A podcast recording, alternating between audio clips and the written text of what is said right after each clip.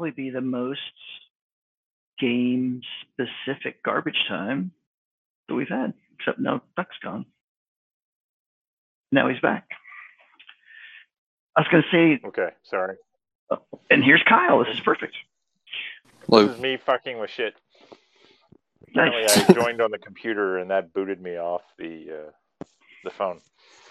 Nice. So I was going to say that this could be like the most, um, or the least garbage time, garbage time if we're actually going to talk about, you know, System. Like, yeah, I told I system Rex Kyle I'm. I'm getting rules advice for my advancements from Rex. So since nobody else Sure. was here, we were going to just jump right into it. I did uh, All right, here's- roll up roll up a character, but uh, Nice. um, I, the the profession and stuff was already filled in, so I didn't know if I should have d- randomly done that too or not. You should have done that. Yes. I, I think Okay. those are just default positions. So if you want to mess around with it while we are All right. uh, answering Duck's question, now Art's here as well. So Hey guys, how you doing? nice. What's up, dude? Okay, Not much. How you guys? so yeah, not too much. I, I mean, I'm asking Rex something. I got focus, um, and my brain is very, very ouchy. Um, so I see where I can spend. I can basically. It sounds like with 100 points, I can spend for one advance, Correct. either a, a trait, a skill rank, a bonus advance, or a talent. Is that right? Right. So under each profession, they list the um, well, I, I always forget the exact number. The particular advances that your Yes. character has to take to complete that profession. So Uh, I and have to pick one of those. Is what you're saying? That's what I was thinking. well, yes. Uh, it, it, it Or that's theoretically, the- I could That's the standard method. Yeah. right. I could let you pick something else. The def- the drawback is it's going to delay you completing basic tier, and uh, so it's just going to be one more step before no, you I get think- to intermediate tier. So I think I have one I wanted to pick. I just want. I was just trying to understand it. uh, And what, and what are the you- bonus advances? What does that mean? So if you remember in your character sheet, you have your base scores Right. in the different uh, uh, areas. Um, Yep. uh, and then there are these little ad- uh, advances. So like if you just look Right. on your sheet at combat, there's your Yep. your D100 number that you have to roll under. But then there's Right. also um, a box with just a single number in there, and that oftentimes that it, that starts with the tens digit of whatever your uh, Mhm. score is, but various traits can increase it, and um, you can take advances to increase that bonus as well. So, for example, uh, uh, CB is the combat bonus. That is your damage when you do uh, default. It's what when you do damage of any kind, your CB is basically your damage number that you're inflicting, along with the roll of uh, a fury die. Uh, so basically, these are ways because you never really improve that uh, D100 number. You know, it's Okay. There are very few ways to do it. So what you're doing is you're filling in these advances that increase the bonus, which triggers off a lot of stuff. And obviously you're taking the skills because the skills make it that D100 number better when you're doing the particular thing. Ten for each one, right? Yeah, for each. Correct. Yep. Right. Yep. So, Yep. um, so I noticed, like in my list, so I am still on the boatman profession. Correct. Yep. And I look at that. I do not see in the list of bonus advances. I don't see CB. It may not be in there. Right. So I can't. So if I want to like go toward completing my basic tier, I cannot pick CB. Correct. And if I did pick one, um, would I click? Would I check the little box next to that? Uh, or would you like? Where would you? If you did pick one of those uh, bonuses, bonus advances? Yeah. Yes, you you would pick one of the little radio buttons underneath the word advance. You'd fill that in, and I believe it would then Yep. I'm just It, it. should change the number in the big box to show that it in fact has picked up that you have your bonus is just improved. It's not letting me undo it though. God damn it. Let me look at your character sheet. See what's I tried on. Braun. Why can't I uncheck it? Well, hmm I unchecked it. Okay, it's still showing as checked for me. Let me open and reopen. Do, do, do, do, do, do. I mean, I saw the number change. No, it's still Mhm. looking like it's checked, but whatever. Okay. Interesting. All right. Something's funky going on there. I'm thinking, Uh, uh, go ahead. What browser are you in? Chrome. That is very strange.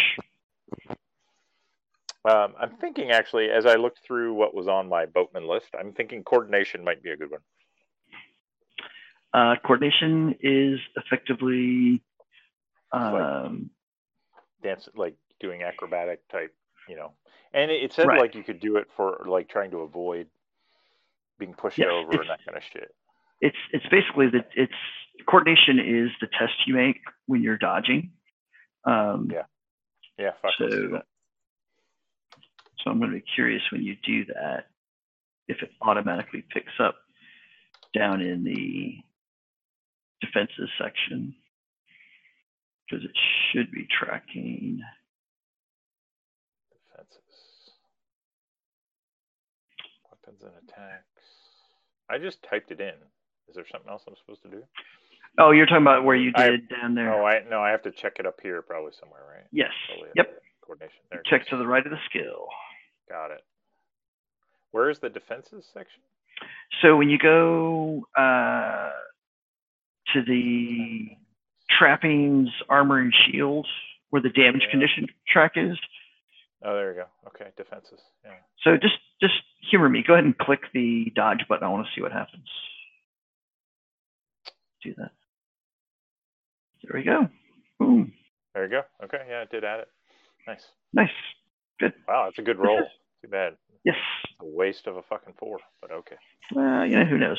Maybe I'll be nice and let you uh, carry that roll over. Nah, nah, Uh-huh. That's fine.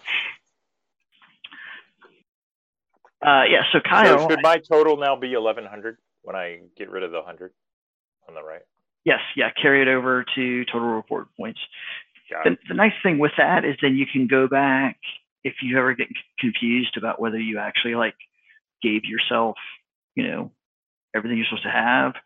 Um, Right. You know, that's just kind of an extra reminder.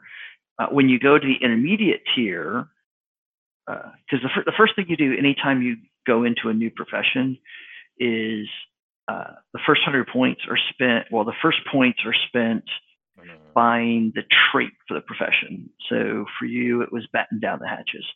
Um, and then you you started the game with a thousand reward points. So you took batten down the hatches and then you took nine things. Now you've taken one more thing. So now you've got 10 out of, you know, all of the items you're supposed to have. Um, and then when you go to intermediate, I'm pretty sure it's 200 reward points for every advancement. And when you go to advance, it's 300 reward points. Mm. But once we get closer to that, we'll nail that math down. So, because you know, I mean, if you think about it, the it, it seems that the suggestion is, you know, between 100 and 200 reward points for every session. Um, Right. re- really, somewhere between 100, somewhere between 100 and probably at most 200.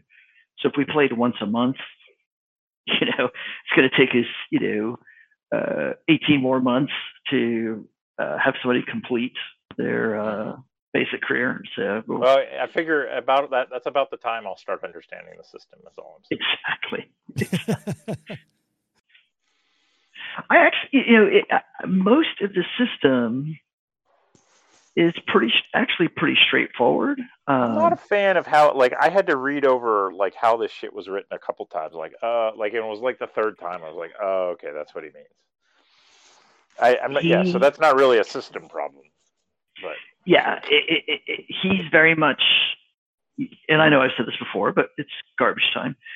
mhm. He's very much like a George R. R. Martin, you know, writer. Mhm. I mean, he just Mhm.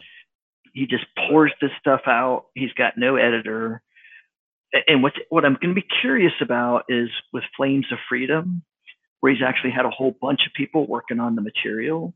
Whether it comes out Um, a little tighter, that would be nice. yeah. Yeah, uh, I've downloaded the quick start. I just haven't had a chance to to read it.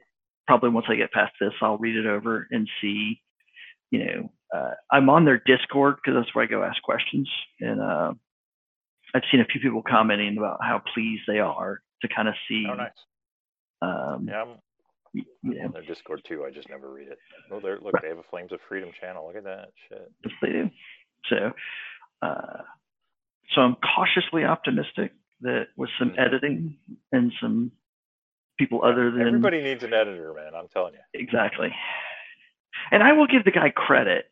I mean, if you think about this, this whole thing came out of his just, you know, he wanted to make a version of Warhammer Oh, yeah. Fantasy, you know, role play that he could play with.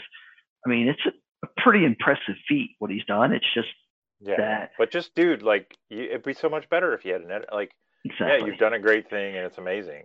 Spend You're- the couple thousand bucks and the time to have an editor go through it Right. and make it even better. Make it, yeah, make it so I don't have to read it three times. exactly. Yeah, I saw a copy of this at Barnes and Noble though. So you know, what does he need to do at this point? He's made the big ten. No, no, he's yeah, he somehow he got a he got a deal. I think it's the maybe the Warhammer tie-in. I don't know what it is, but yeah. Uh, so he has somehow got himself hired by this uh, something like William McNeil Publishing, and I Oh. guess their big claim to fame before this was they do a lot of like graphic novels and things like that.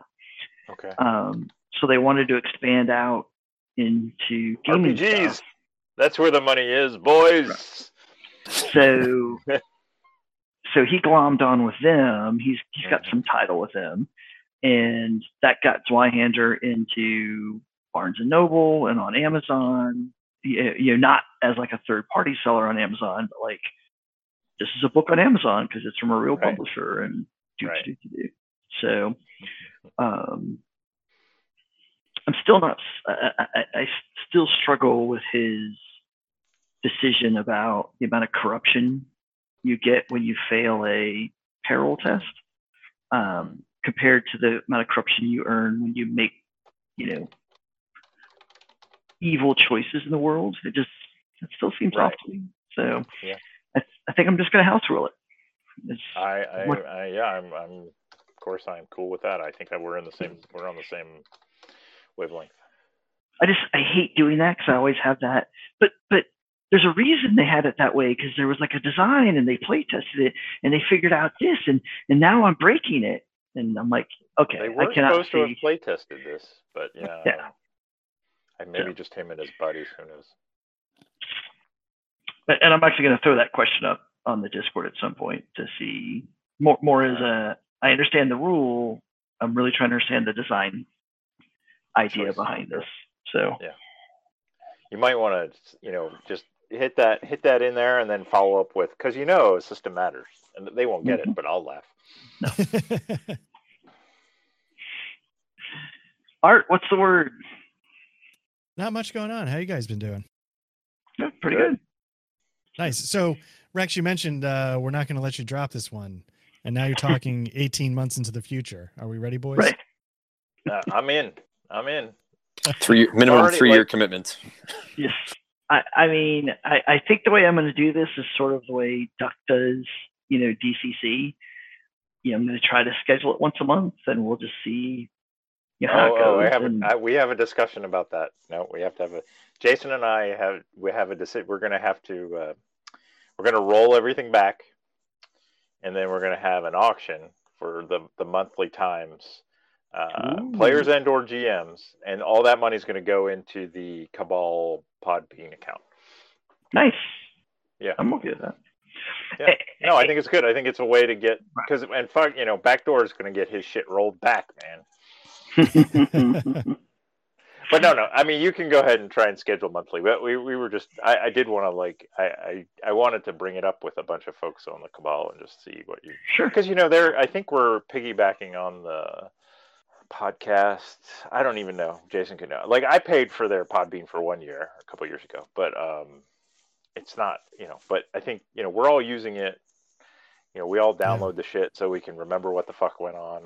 Um, Right. So I, I, I think it's a good way, and and to me, I you know honestly, I do feel like the free market does things uh, does is a great tool in some cases, and this would be a great tool where we we put Craig like you know you put your money where your mouth is. Oh, and C Rex here. God damn it! Shut up. So I've been yeah, nice. there- I was so nice to C Rex all day. I mean, like it's just hard for me to keep being It's nice. been to him. nothing but nice. It's been the most pleasant and and It's because I am a fucking nice guy. You just don't know that. Right. No, I I know that. I agree. I mean, in PNR, in PNR, uh, apparently I'm playing a character according to Sammer, right? So I got to play my character. Yeah, all- you we're got to give the people what they want. That's right. Yes. yeah, I remember we were Communism. talking about My fists in the air. we talked Oh, about I that in the hate the Cabal episode I was on. They were always arrogant. oh, Don't- shit. Even think for one minute that I'm I'm buying that this is anything other than a suck up to the GM at the beginning of the session. No, no. Honestly, no. I'm totally honest. That like I totally like free markets are very. It's an excellent tool in certain situations. Right. I just don't like like if everything if you if you have the free market hammer, not everything is a nail. That's my point. Sometimes the socialism hammer is a better hammer to use. I, I'm I want to use all the tools in the toolbox. That is honestly my opinion. Well, uh, it, particularly, it's a better. The socialism hammer is better when you're compelling people to do things they don't actually want to do because somebody Correct. else thinks. but that they It's the need to do them to because do. like yeah because like you think like i don't have to pay for health insurance i'll just go to the er no you're fucking getting health insurance through the fucking government you asshole so Or but anyway Or we all pay for it. So there you go. yeah no we no well the government well, we already are. But that's, somebody's Or- paying for it Yeah. just go to the ER without insurance and be ready to pay cash. That yeah but no, no, Rex, they'll, they'll, they're going to treat may- you even you if may you don't have think that. cash. Yeah. yeah you may have to you may think that that's logical but no one else that's using this fucking argument thinks like no i'll go to the er they have to treat me and then you Yep. know they'll like, and then I don't have to. Ah. I'll just skip on the bills and then then That's we all pay it because it's more expensive for us. Yeah, So then we all pay it because we're forced. Yeah. Anyway, uh, let's not let's not let's not digress too much. Anyway, uh, the point is, I do agree free market is a powerful tool in some cases. Okay. Um, so there he goes you know, I, again. and I've said that before, market. and you may have think I you may have thought I was trolling you, but I actually believe that. All Um, right, that's good to know. yeah, There's hope for you, Duck. Uh, so I you know what? I am probably the most pragmatic of anyone. I do not I do not set lines in the sand. I will use whatever is best. Uh, my opinion on that may vary from some other people, and I understand that's fine. But I do not I do not knee jerk react and say you know oh you used that word, except for maybe like Nazis. You know there are a couple words perhaps that you know. Uh, so to sort of get back to what Art was saying, Art was sort of, um, and I'm not necessarily talking about a set in stone, you know, backdoor first Tuesday of every month type thing, but just kind of more of a It's two- general. Two. He has two days a month. Well, you were an alien, but his his OBX is two days a month. That motherfucker. yeah, Wow. yeah. There, there. So here's the things that really offend me. Sammer never actually GMing a game and pretending PNR is an RPG. That's the most offensive thing in the fucking world. No joke.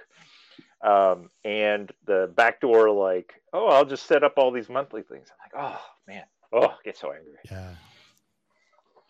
Here's what I can't figure out: why we're not giving Kyle more shit for not running anything.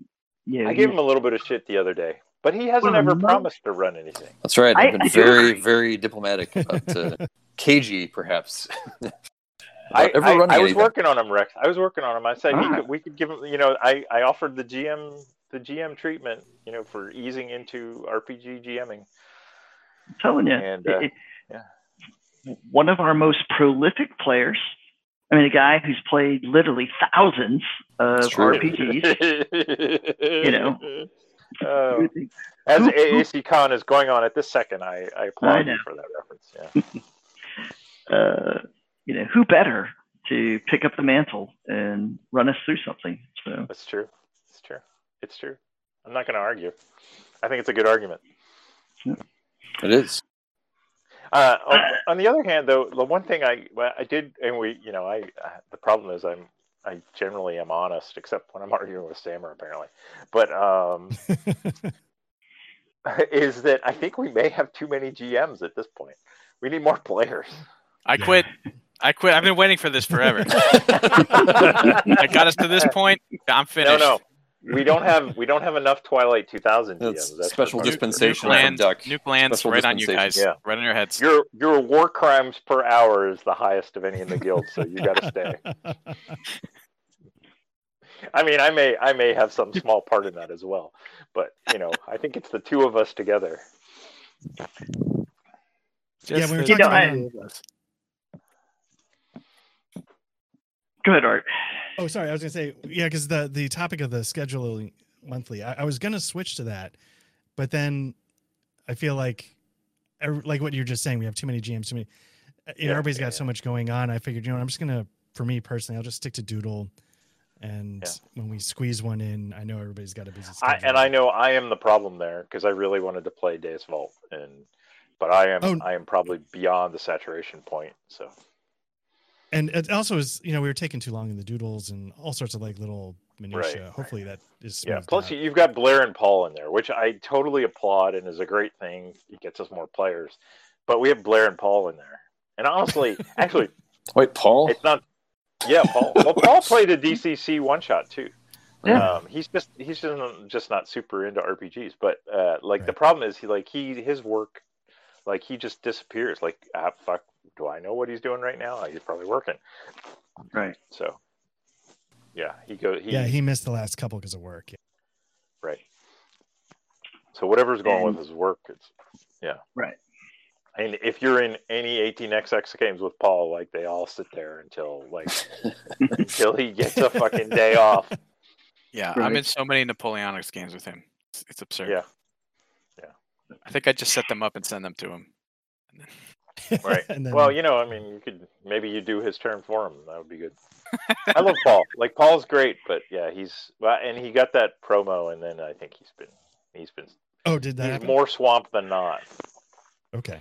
Yeah, Paul's the only one I've Yeah. actually met in person uh, of all the guildies. Oh yeah, because he's always taking those trips to New York. Sure. Yeah, yeah, uh, yeah. Obviously, I love obviously Paul. great Paul's a great guy. Yeah, I mean, he is he is he is one of my favorite people. But yeah, he is Yeah. he is sometimes tough to nail down. but I'll never forgive him. No, not really. Yeah, exactly. of course not. I mean, I am who I am, so you know, you know how that is. Right. You're all you're all my you're all my favorite people, of course. Except for maybe C-Rack. Well, we'll see. I mean, I'm prepared to be disappointed tomorrow how well he Right. follows up on the, these openings I've given him. Well, yeah, basically you move back two hexes, and tomorrow I plan to move forward two hexes. oh, lowering entire line. expectations. There's gaps, man. There's gaps. I want to see those Russians in the gaps. Come on. Let's So go. you guys doing that game in real time, or are you guys like p by play by email sort of? And No, we're doing So- it live. Yeah, we No, it's started great. like it's great. My favorite played- part is his turn. yeah, yeah, yeah, exactly. That's the best part. I took what four hours today? I don't know, fucking long ass time. Yeah, it's great. I sat Yeah, there with we're the all- headphones we- on. We've gotten through Read the one rules. turn. Yeah, and I'm, you know, the other guy, whoever's taking their turn, is muttering like, "Oh, this is fucked." Oh, okay, one, two, four, six. Right. Yeah. This is Hungarian Rhap- Rhapsody, Yeah. Yes. Yeah. and and one turn in. What do you guys think about it? Uh, it's Uh. There are, yeah, it's big. Uh, there's a lot smaller. going on. Um, there's some interesting changes to the. OC, there's some tweaks on the OCS rules that are kind of nice. The uh, there's a lot of shit going on. I'm sure we will we will need to replay this to figure out what the fuck is going on. Yeah. It's So very actually- complicated. one of the one of the biggest changes is that the the Soviets uh, they basically got rid of all your trucks. Yeah, I have one truck for the entire Soviet army, and everything Oh. else is uh, moved around by a truck cap. So usually, when you're looking at all the rails and all that kind of stuff to move your supply around, nope, the rails are completely useless to me. Yeah. Um, I Well, have to. but you have these front markers also, right? So there are Yep. these these uh, abstracted. This is the front, and the front can carry supply. You can like move it once per turn, and it costs some supply. It costs one supply to do it. But then any supply depot that with it moves with it, and that's a supply source also. But yeah, all the rails, like the Soviets can't use the fucking rails.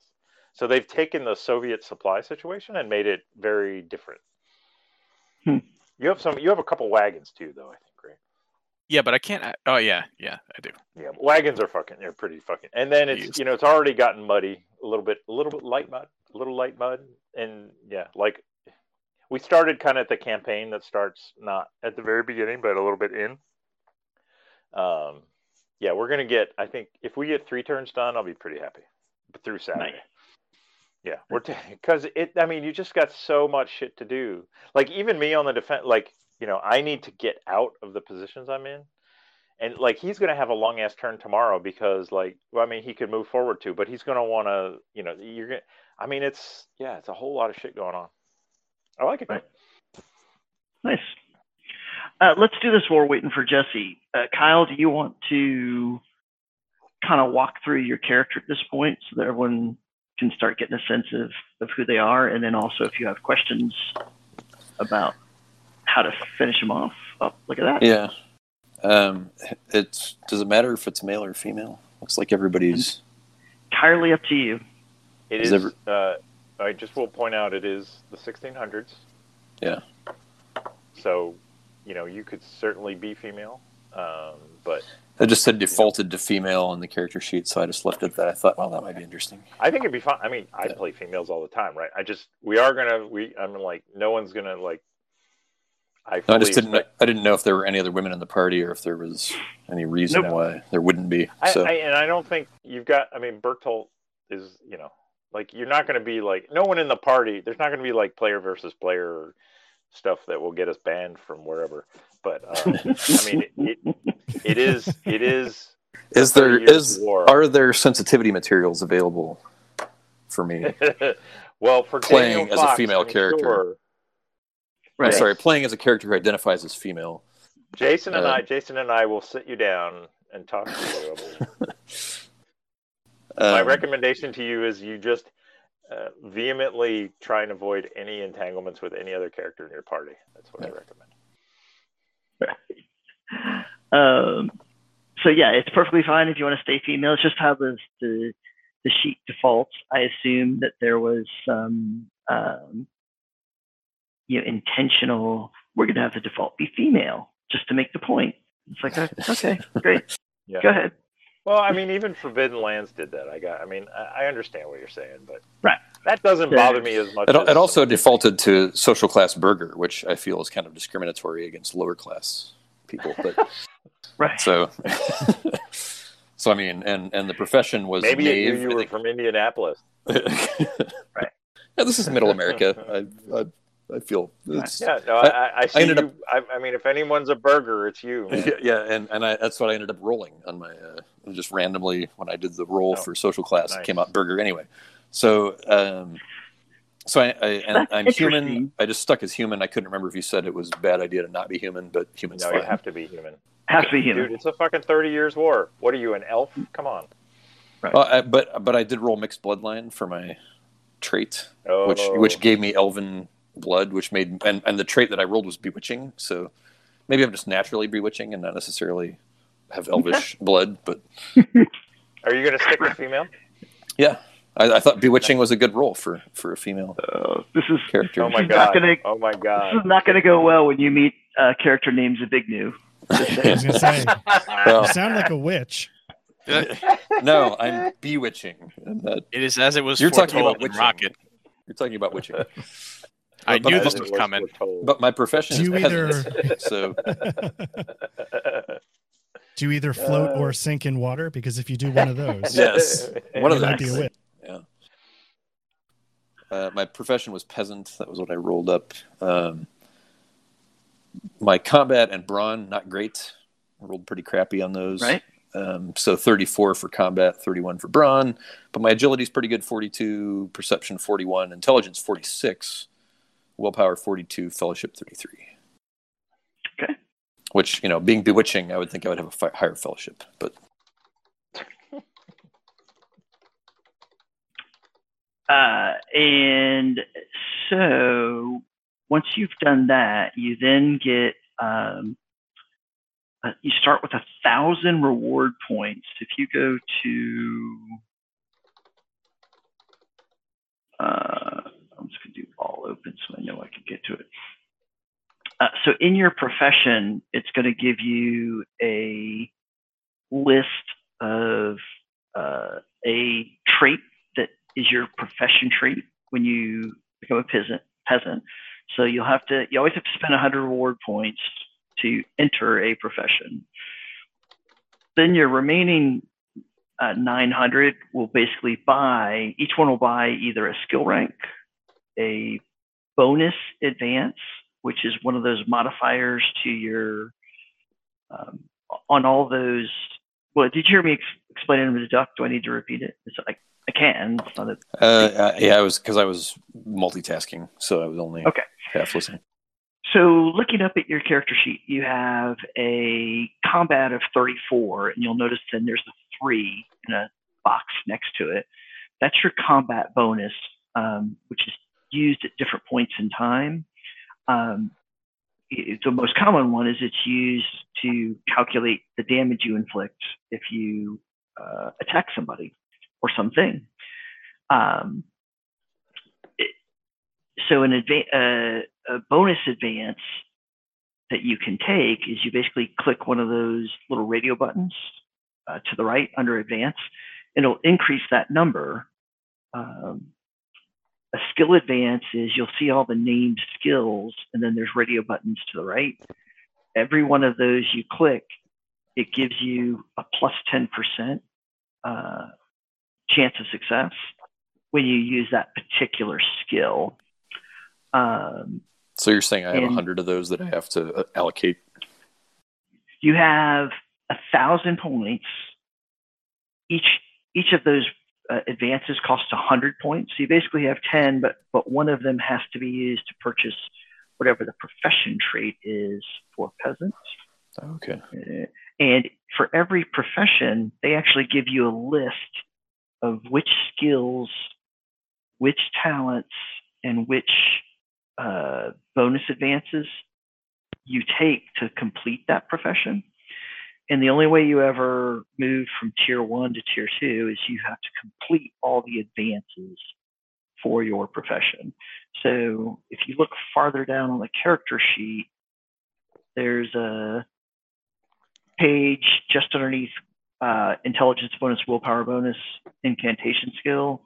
You'll see it says current reward points on the left, total reward points on the right, and then it says basic tier. Yep. So you put your profession where it says profession, you put your professional trait in where it says professional trait, and then you can just go ahead and list off out of the uh, profile for the profession the skills, the bonus advances, and the talents. And then as you take them, you click them. Um, and again, you're gonna you're basically gonna be able to purchase nine of those uh, at the start. So you may want to look at the talents. Yeah. know, So I so I need to look on the the peasant specific page, right? Looks like it's Correct. 121. Yeah. Okay. Because there, yeah, there's a chart there of peasant advances, and so this is what I need to populate. Yep. And what goes in the? So I put peasant in the profession. What goes in the trait?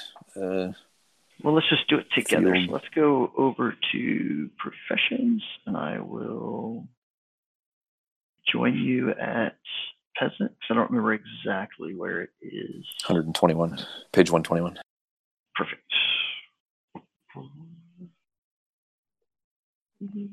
Come on. We're just gonna do it the old-fashioned way.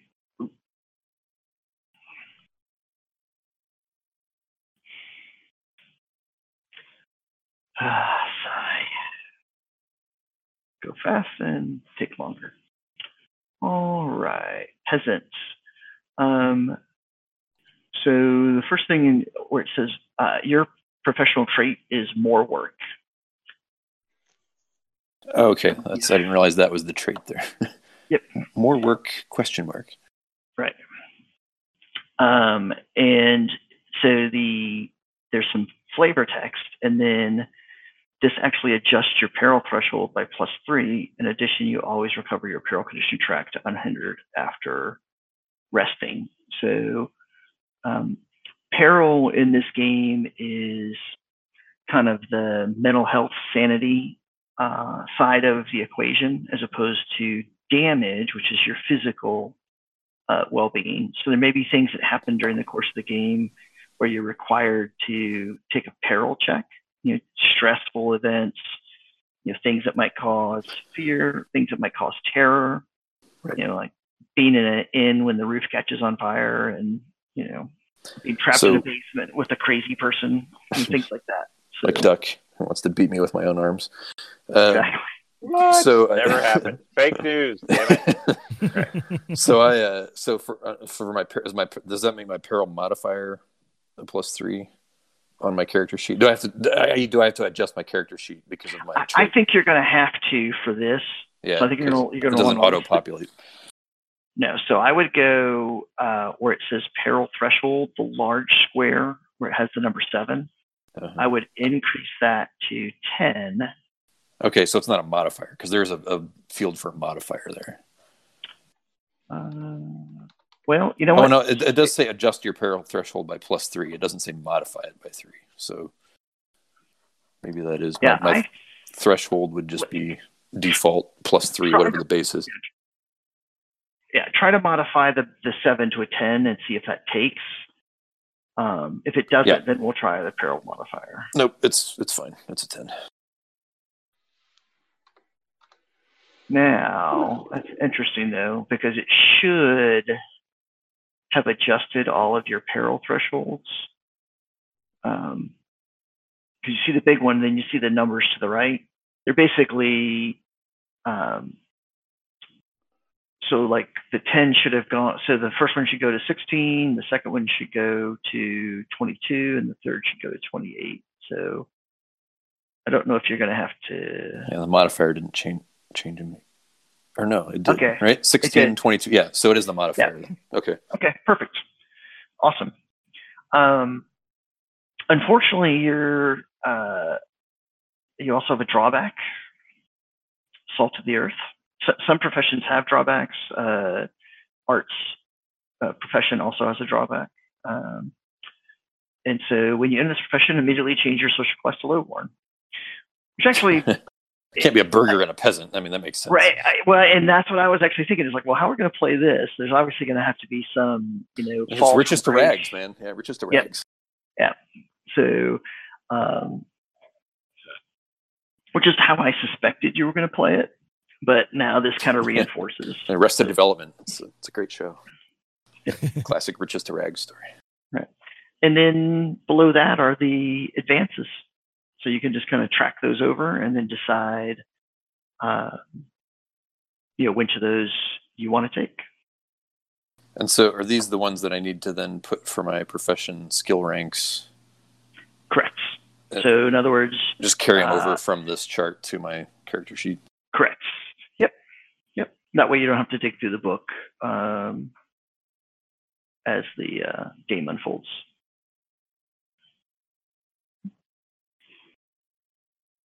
And what's the little radio button on the?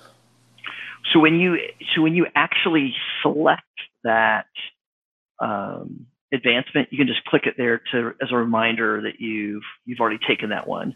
It, it will not carry up into the rest of the sheet. So you still have to go back to the skills and attributes and manually click those as well. Okay. Uh, but but these are are these the ones? So there's ten here. Are these the the ten that I have to assign my points to? Is that is that what you're saying? So, so actually, it's it's both columns. So the left hand side is all skill ranks, and then the right hand side is one, two, three, four, five, six, seven bonus advances and three talents. So those are all the things you have to take all of those things before you're done with basic tier and in a position to move to intermediate tier, which is also where you'd have the opportunity to enter a new profession. So you need all of those particular skills and all those advances. So you're going to be able to take 10 of, uh, well, actually, you're going to be able to take nine of those 20 advances.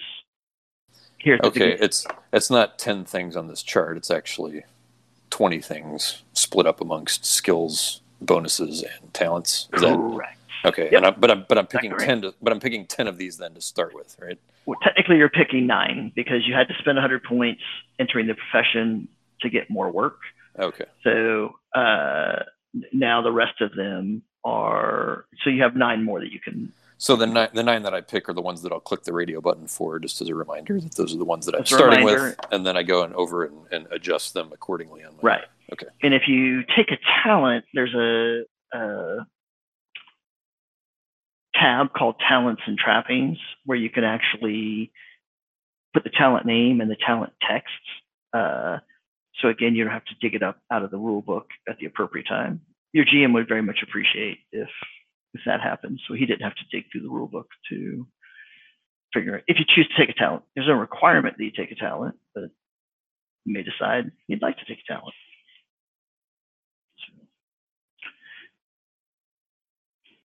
We don't necessarily have to wait until you're done with all of it. We can. I'm fine if you No, kind uh, of throw yeah.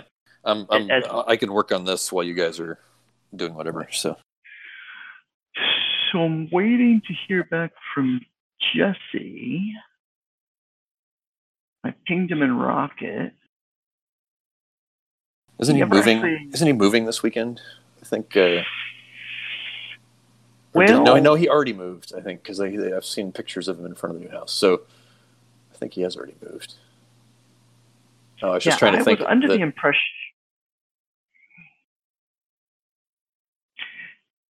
There was definitely a point where he was like, "Yeah, let's do this," and we we picked this night. Um, so, but he did not respond today. So we may roll in a bit. Um, C-Rack, any questions about Zabignu or?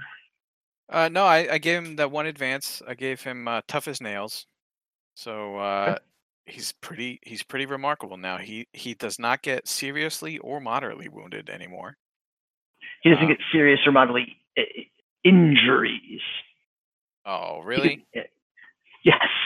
Oh, I, was, I thought it was going to be a world beater. All right. Well, that's slightly different. It's still Uh, it's still a good thing. Uh, you don't really want to be taking injuries in this game, but it is not. Uh, you are invulnerable. Um, so I figured I figured he would just go straight from light to death. But okay. um, that's a way to read it. But uh, and you know, I've not read the wording of tough as nails. So, but my perception is it's almost certainly going to say You're right. injury. So let's see talent. yeah, injuries. That's Yeah. what it is. I remain uninjured. first time you see somebody take an injury, you may be like, I'm really glad I don't have to worry about that. So, Yeah. Okay. Uh, and uh, has Hen taken his advance? I think he did. I feel like it was done. We lost Art. Rage quit on us. Or, Is that enough? oh, he said, be right back. Got it. So, Yeah. When I think of art, I think of rage quitting for sure. nice. I'm back. Oh, there it is. Speak of the devil. So, Art, I was trying to confirm. I think I looked at your sheet and you had already taken your advancement. I did, yes. I put a point into agility, the Nice. agility advance. Right. You're- Uh, you did the bonus. You did a bonus, right? An AB. yes. Correct. Yep. Yes. Yep. And Art, Now, for And- for brawn that or for melee that gets you an extra damage, what does the agility bonus get you? Where does that come?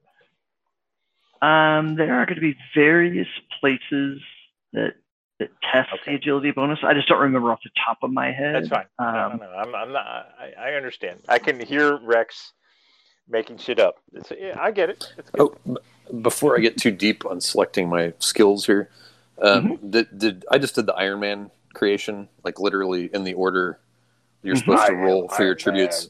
Did it? Did, is that what everybody did? Was it? Was it? Or was there any adjustment, or did you get to take the the mulligan for the forty two or whatever? Did anybody do that? Rex, Rex did it all for us. Oh, Yeah, Yeah, Rex did I- all- like little babies. yeah, and so you can you can take the uh, and I would have done it for you as well, Kyle, but I actually had to work this week, so um, oh I, I mean, I'm, rest I'm us at fine. Loser Con, uh, two of us.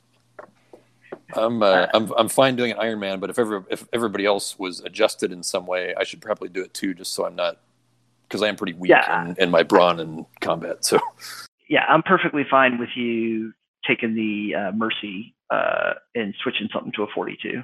Okay. So totally fine. I'll with that. probably I'll probably boost my brawn. I should be. I'm a peasant for crying out loud. I should be not like a Yep. weak and frail. Wayfish. Okay. Uh, and uh, has Bertolt decided what his advancement's going to be? I took coordination. Okay, nice. Good. Okay, uh, so let's do this. Why don't we at least kind of get a sense of which direction you guys want to go while we uh, determine if if Jesse's going to be joining us or not. So We probably, I, I still like, you know, I didn't get a chance to listen, so okay, somebody needs to fucking bring me up to speed. uh, Art, do you want to do a? Uh, uh, Yeah, let me see if I can give this a shot. recap. So this session opened with all the children dying. Yep. Uh, and then we were sort of, you know, walking through the aftermath of the uh, the battle the night before. I know C-Rack looked to go get some work at the university and uh, saw uh, the dirty puppy. I actually don't remember the Spanish. Uh. Parasuccio. Yep. Uh, he was dropping shit out the window, and by shit I mean human beings. Um, I know I went to the town hall to sort of scope out to see who was doing what, and I saw the sort of rich guy from the very first encounter in the tavern and his father talking with some some Spanish uh, leaders, uh, and then the town hall happened. I know um, we there, I remember Duck was asking if there was somebody we we encountered somebody who could get us across the closed bridge, but I don't know if we did anything with that. Um, uh, so Bertolds remembered that there's a guy who has a small two-person boat, and he catches fish and sells them to the people who run the kitchens of the wealthy homes on the little islands right. right. um, between the main river and the and the branch of the river. Um, Got it. but you guys didn't actually like go get the boat or whatever. There was just Okay. discussion that it was out there or Alright. potentially available. Um, okay, and then I remember uh, Jesse ran into his mom. Uh, Jesse participated in the town hall by telling the relative of the dead children that he personally saw them get on the boat, and that's the last thing he remembered seeing. Mhm. Uh, so he got a corruption point for that.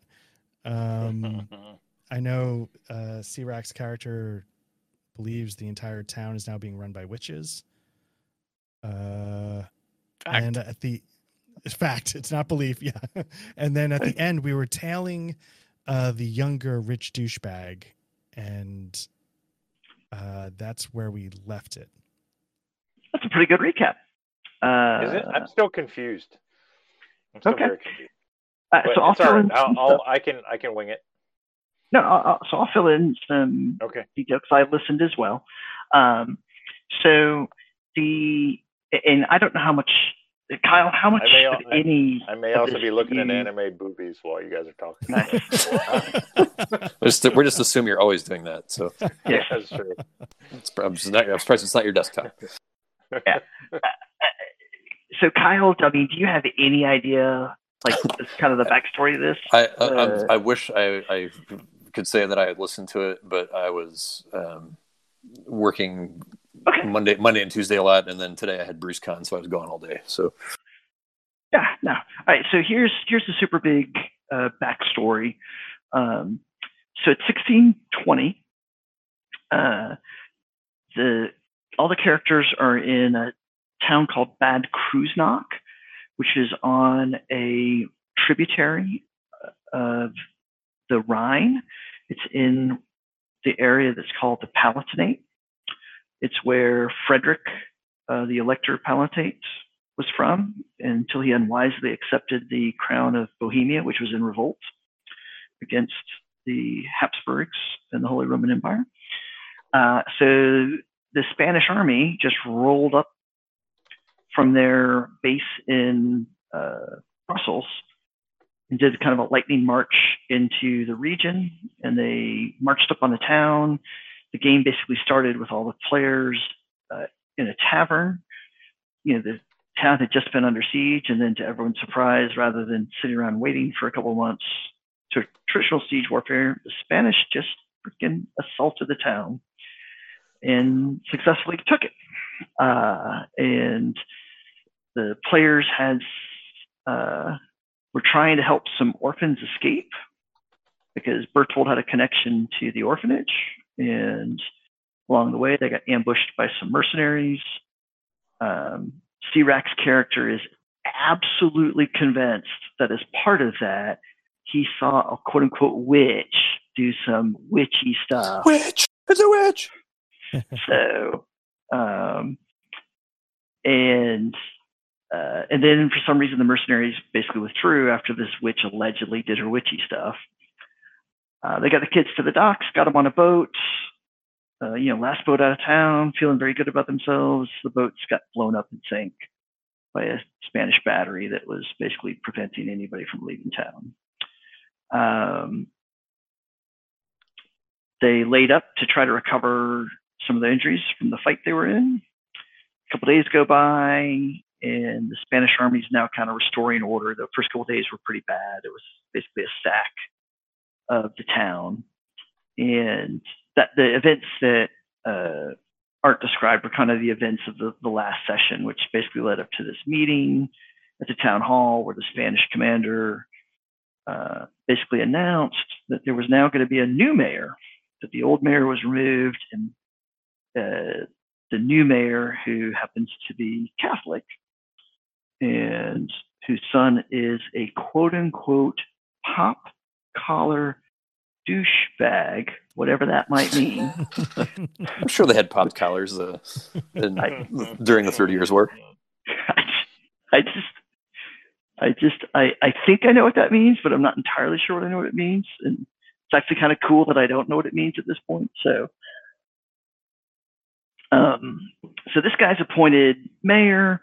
Um, the several of the orphans that the party were were trying to get out of the town actually were orphaned right in front of them um, when their parents were killed right in front of them. And the relatives of the parents that were killed are trying to find out what happened to the children. Um, they're from the uh, small Jewish population in the town. Jason. Uh, yes. Don't watch Rocket while you're recapping. Um,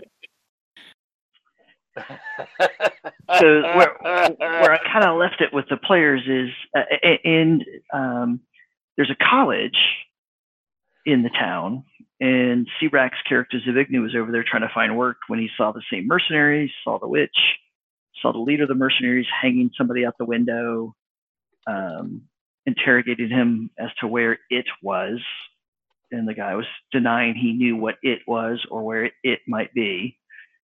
Nobody knows what it is at this point. And then that guy got dropped to his death. They go to the meeting. The son of the new mayor uh, has a whispered conference with his dad, and he leaves the meeting at right at the end, heads off to the college, and kind of where the session ended is the players were following him to the college. He went onto the college campus, quote unquote. It's not like a big university. It's basically a large building with some smaller buildings around it. And that's kind of where we faded to black, where the basically the characters are going to have to kind of figure out did they want to pursue this whole witch thing and what's going on at the college. Nah, fuck the Um, witch. There's a side story with um, Jesse's character's mom and uh, possibly like that side Jesse's, story. possibly Jesse's character's uh, parentage. I've seen Um, that story on Pornhub, and I'm in. there's a, uh, there's a story about the family of this these parents that were murdered in front of the characters and their desire to kind of find out what's going on and get some justice. There's kind of a you know freedom fighter angle if the characters want to pursue that with you know trying to undermine the newly appointed mayor and and find out what's going on. So and we're at sandbox time. This started as a pre-gen adventure, um, but I've kind of exhausted the the pre-gen ad- adventure aspect. So now it's just whatever the characters want to do in this town. So that's kind of the general backdrop. And again, I think we kind of covered the, the basics of the last session. So uh, I, think one thing to do is for the players who've been playing, like for them to talk. What do they want to do? Which way do they want to go? Oh, and my uh, character name, Brigitte Wolf. Nice. Um, nice. Yep. And I think once we have a sense of what they're going to do, then we can we can figure out a way to have her encounter the party or or connect into the party. Now I already have a few ideas, so but let's kind of get a sense of where this is going to go, and then maybe we'll find an opportune way to get Brigida in. Is it So big here- new? What do you want Bertold, to I- do?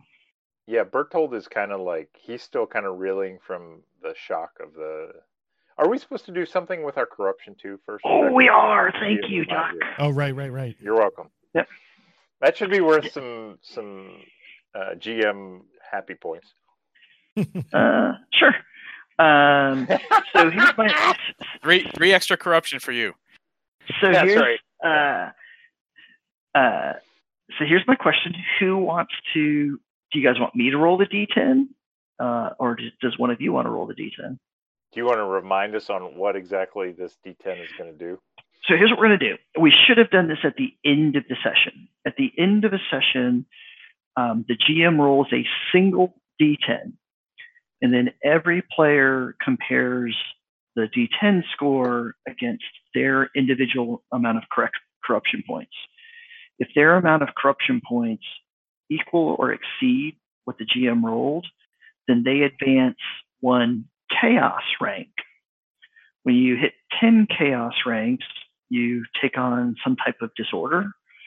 Um, if you roll, uh, if the GM's roll is more than your corruption points, then you advance an order rank. When you collect 10 order ranks, you get a fate point. And a fate point is basically the, uh, oh, I just died. No, I didn't. Take this fate Yeah. point. I am not dead. How did I get so many corruption points? That's what I want to know. It sounds like fake news. exactly. Um, so, and then once you make that roll, you zero back out, and we start over for the next session. So, so Duck, do you want to roll the d10, or you want me to? No, no I, you already you already answered your question. It says the GM rolls a D10. The GM should Okay. roll it All right, because Here it comes. anytime Rex has rolled dice, who the fuck knows what's going to happen? all right. Oh, you guys are so Yeah. lucky. I'm taking the fucking order Nice. rank, bitch. I knew it. You're welcome, everyone. Is it is that a zero or a nine? Or- Is it- it's a yeah, 10. you know what I mean? Like, zero is or a 10? which one is it? 10. Zero or a ten? Yeah, sorry. Numbers. It says 10. Jesus It's Christ. a 10. Shh, Ten. Yep.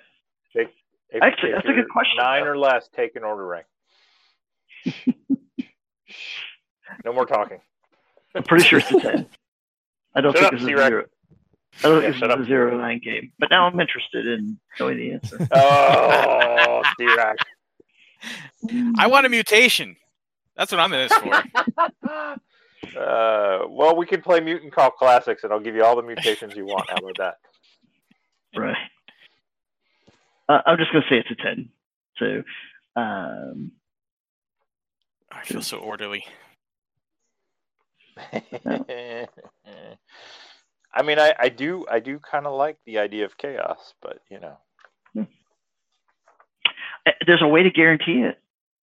Uh, if Yeah. you if you I have understand. if you have more than 10 uh, Right. corruption at the end of the scenario, you automatically take one corruption rank and then basically uh, take the remainder after 10, and that's the number you Oh, roll. compare against. it to the number. hmm Right. Yep. Yep. Uh, so zero your corruption out. Got it. Already done. Uh, the other thing we do at the beginning of a session Uh, excuse me. is we uh, create the initiative ladder for the characters. So basically, everybody rolls a d10 and adds whatever your initiative number is, which your initiative number will be just below your. Uh, should be.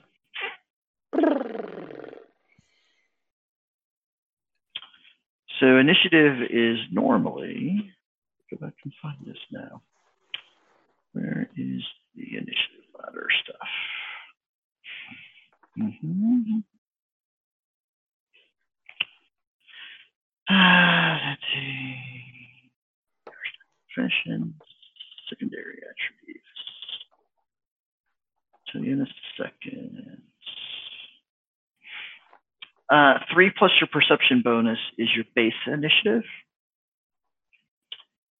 Uh, there it is. Yeah, it is. It should be picked up in your character sheet.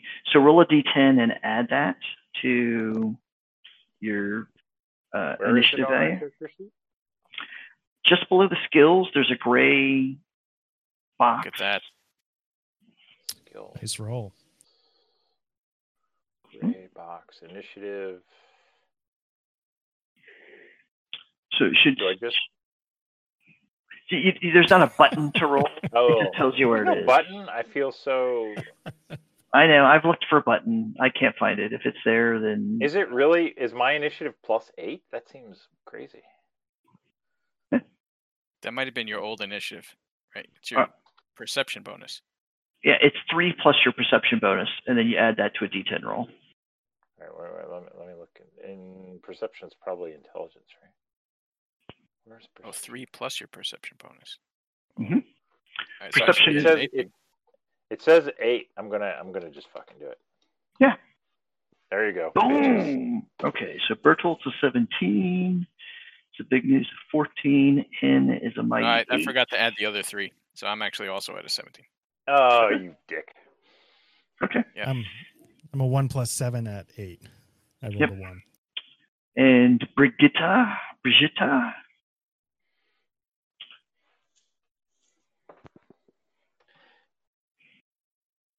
Hit Kyle. He's talking to you. Sorry, um, uh, I was reading stuff Okay. in the in the book Yeah, there's a lot to read. That's for sure. No, because I was picking my talent. So Right. um, It's, the, it's one of the largest files on my hard drive.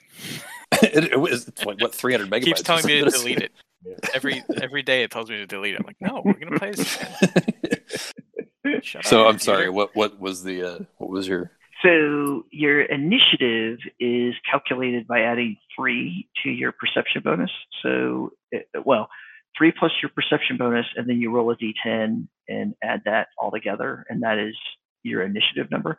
They have you roll initiative at the beginning of the session, and it just that's the initiative for the rest of the session, just so we don't have to slow down and do it when we suddenly get into a situation.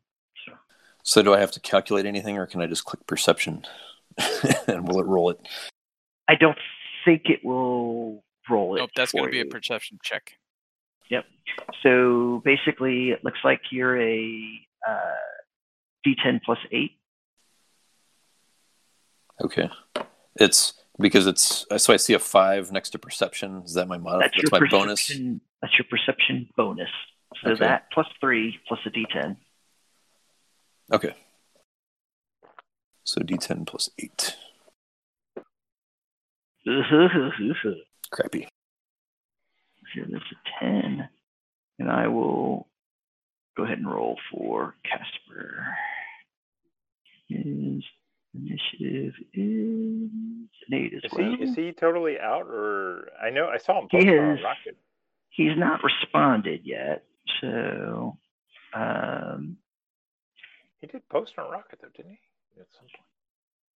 I didn't think so. Caleb? Not not when I asked him Yeah, about he, ETA. no, he did. He did. Uh, no, not about ETA. He did post today. I saw. him. Uh, Well, he didn't. No, he post didn't make post it today. tonight, but I'll watch the channel in case something changes down the road. Oh, that was Caleb. That's Caleb. Yeah, Caleb. Yeah, I thought that's who we were talking about. Isn't he uh, Yeah. the guy, you, the character you were just talking about? You forget who you were playing with, Tuck. Let's talk about Casper. Oh, Casper is Jesse. Okay. Yes. Yeah, yeah. So I rolled. Uh, I rolled for him. So he has the 13. I'm okay. uh, you know, I'm a little, uh, I'm a little Snoop Dogg on the gin juice. Nice. Just saying. Good deal. Good deal. If we really get backed up, we can get Carl, Carl liquored up and get him in the game. So That's right. Get some, uh, get some random hazing from our our frat brother from Mississippi or Okay, Alabama, so, wherever the fuck uh, that guy lives. Right. Um, so, as far as how we proceed, one way is we can just pick up literally where we faded to black. You know, the um, the the party that's been playing so far is outside the college. Hinge just watched uh, Paul von Bollingen, the son of the newly appointed mayor, enter the grounds of the college, and you could pick it up there and decide how to to play. If you guys want to retreat back to the quote unquote safe house, the warehouse that y'all have been uh, lying up in as you've recovered from your injuries, and talk about which option to explore, you could do that as well. Can I just confirm one thing? The the the guy we were following, he's the son and of of the the rich old guy. New, yes, newly And that's- appointed mayor. That's the mayor. Got it. Okay. That's what I wanted to Right. double check. Thank you. newly appointed mayor. As in, Oh, sorry. And that is that and that's uh Jesse's mom's boss, right? No, no, no. So um, there is Jesse's mom works for the Baron, who is Oh. the who is the noble for the district, for lack of a better term. Okay. Um, you know, province, region, whatever you call it. But the town, over time, because of its uh, financial clout, um, you know, the the nobility have basically had to give them some some degree of of self representation. So there's now a town council with a mayor, and the Spanish have basically removed the old mayor and appointed uh, von Ballingen to be the new mayor. And what you guys know about Ladek von Ballingen is he's one of the few openly Catholic uh, persons that was residing in the community in the town before the Spanish arrived. Um, and the, you know, theoretically everyone's Lutheran and you're supposed to go to the Lutheran church and there's rules about that, but um, it is known that there are some Catholics that basically refused to uh, convert and that basically nobody did anything about it. But by the same token, because he wouldn't convert, he was also somewhat somewhat ostracized. Um, you know, I mean, he was a rich guy, so you know, money always talks. But um, he was a rich guy who was definitely an outsider because he was refusing to become Lutheran. So, um, and you can draw some. You could probably make some assumptions as to why the the Spanish would want to pick a Catholic person to be the new mayor. They're basically their point person in town. But you can also investigate that and see if there's more specific reasons why that happened. Was a witch. Or you can go witch hunting, or you can go vengeance seeking for the family of. Uh, I like The the vengeance parent. seeking option. Yeah. so, it's it's this is y'all sandbox. Start telling me what you want to do. That's my vote. So, Doc, just to confirm, you want to get vengeance for the couple whose So we Kids we, we took helped. it. Remember there yeah, was the kids of on the kids are wagon. we getting vengeance for? Yeah, we we tried to get those many. kids on the wagon along with all the orphanage kids out.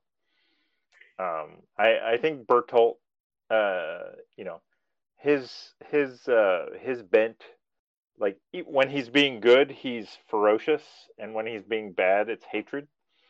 So he's going to lean toward vengeance. I feel. And I feel vengeance coincides with what I might be going with, which is Well, you, I mean, if you could make an argument, I mean, the, so Bertold, I think, is specifically pissed off about the Spanish and the kids. Uh, Okay. If you And I if if if Hen can tie your bullshit stuff into that, Bertold might listen. right. Not so what I bullshit said in the I mean, you know what I mean. yeah, I love you, Yeah, yeah. yeah. At the end of the last session, I was sort of saying like all the stuff we were pissed off about is because of pop collar douchebag and his dad, uh, because they're Catholic, they're in cahoots. Did they seems like, help the Spanish like take over this town? Did they help So this, that's- all this shit happen? That's what I want to find out because I I want to have a reason to kill them beyond just the fact that they exist, and I feel like there's some tie there, like all the shit that's gone bad. All right, Bertold's like- not fully in until we have that tie. Like he Got wants to he wants to fucking kill Spanish right now. So Zbigniew, That's Zbigniew, uh, he had a dream, oh, Nice. and in his dream, uh, where he's been thinking nonstop about this uh, witchery. Uh, in the dream, he sees the witch, uh, ten stories tall, and she's standing over this burning village.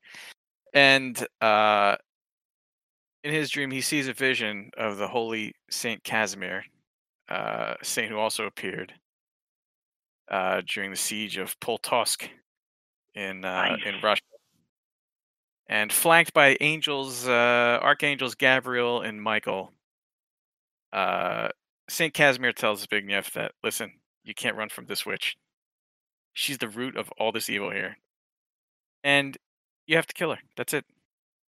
So Nice. Zbigniew was spending a lot of time thinking he was going to run away from this and just you know just find some other work. But uh, yeah, now he's been uh, you know infused with the Holy Spirit with a with a burning fire in him. Get rid of this witch, and then everything will be fine if he just kills this witch. So there it is. That's uh, Awesome. that's his Yeah. report. So it sounds like the way to get to what Zbigniew and what I want is to kill Spaniards, clear the chaff out of the way, and then we can get to what's behind them. I'm a little alarmed that that would just make them run away, though. I feel like we need to like, you know, Uh, not run away, but it'll get us. You know, we get past the pawns, then we can. like there there may be some pawns in between, you know, but Right, that's who we start killing first, and then I don't know. Uh, Hen, Hen, so for every for every hundred people striking at the branches of evil, only the precious few are striking at the root. And I tell you, this Nice. fucking witch is the root of all this. Maybe the Spaniards are really nice people. Maybe she has them under a spell, doing all kinds of terrible things to us. I mean, they're Catholic. They're, are they're both are both Hen Zbigniew Catholic? I And don't kind think I am. No. Weren't you raised that way? And then Oh wait a minute. Let me Didn't double like it? check. Yeah. I know I'm not deeply religious because I've been crapped on so much. Um, yeah, where did I write that down?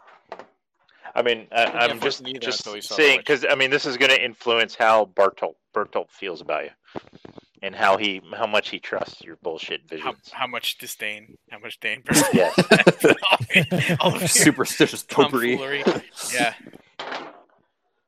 Uh, no, no, no. Bertolt Bertolt's just I mean he's on the Protestant team, so I, I just want to make that clear. so No, Kyle, that's what- for Right? your Aren't I Protestant? I am Protestant, right? you are you are you're Lutheran. Okay. Uh, so Kyle, one of the things I emphasized to the guys at the start of the campaign is, you know, this is the Thirty Years' War, and um, you know, as a player, it might be difficult to really get a sense of how central religious identity was in the 1600s. Not necessarily because everyone was devout, as much as Teams, baby. like- it's teams. It's like just the core sense of who you who Well, you I- were. Good thing that would I- never happen today. I don't want to make Exactly. a decision though about religion without knowing what the bonuses, uh, what the flair Oh, bonuses are. Stammer. How does this work into the system? yeah. What, which, what what are the pros and cons, uh, system wise, of being uh, Catholic versus Lutheran versus perhaps a non-believer? Uh, Well, So, Non So I can help you. non-believers. If you're a non-believer, I'll just kill you right now. How about that? yeah. so Well, I'm just I'm just fooling around. It's I was Well, you could you could you could be uh, Protestant, in which case you're guaranteed eternal salvation. You could Yeah. be Be the Catholic, correct team. In in which case you can be guaranteed eternal damnation for pagan idolatry.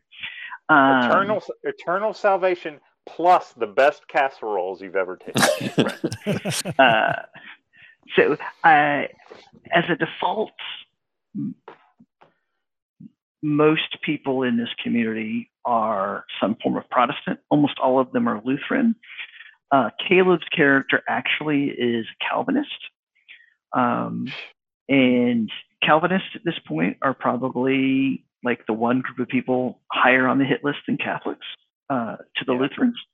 Because, you know, Catholics are just misguided you know calvinists have seen the light and taken it to the wrong place so um uh, Zbigniew's Catholic because he's a Polish mercenary who's just kind of wandered into into town. Uh, and I believe we decided Hin may have been raised Catholic, but he is not Catholic now. So, right. I think that sounds right. Yeah. Um, and go ahead. Well, I'm I'm suspecting that the peasants were probably largely Protestant in this era. Um, At, at- at this point in time, I This would think area so. for sure. Yeah, yeah, yeah. yeah. So so You, I, you I would mean, have just you would have just been with the wind, right? So yeah. I mean, it, it, it was just yeah. this. The, I'm common folk, and the common folk were this. You know. So Right. so If definitely wanna be- Protestant. So, uh, so uh, Bertolt is not going to believe this witch bullshit because you know we know we you know Zbigniew he's all right for a Catholic, but for a Catholic, let's be really clear. so, I'm with Hen. So, Hen, what steps do you think? Like, how do you, in your mind, how do you see? You know, do, uh, do you want to make sure that the town at large? Let's assume you're right. Let's assume that your suspicion that Lady von Balagen is got some responsibility, like he, he was conspiring with the Spanish, you know, and that's part of the reason they so successfully overran the town. Is it your goal to make sure that everyone in the town knows that? Or do you just want sufficient confirmation before you kill him to feel good about killing him? So if it were up to me, I would, in classic vigilante fashion, leave his dead body hanging with a giant sheet behind it saying traitor or something like that, but nobody ever knowing what I did. Um, yeah, I, I, I don't want just this guy to die. I want, if I can make him or his lineage suffer, I'm down with that too. And are you willing? I think there's broad latitude when you play a vigilante as to, um, like, how important is it to you as a vigilante to know, you know, with some degree of certainty, you know, that the person you're taking vengeance on truly deserves it versus if you really just want to kill people and you're looking for the flimsiest of, of rationales to justify it. Right, right.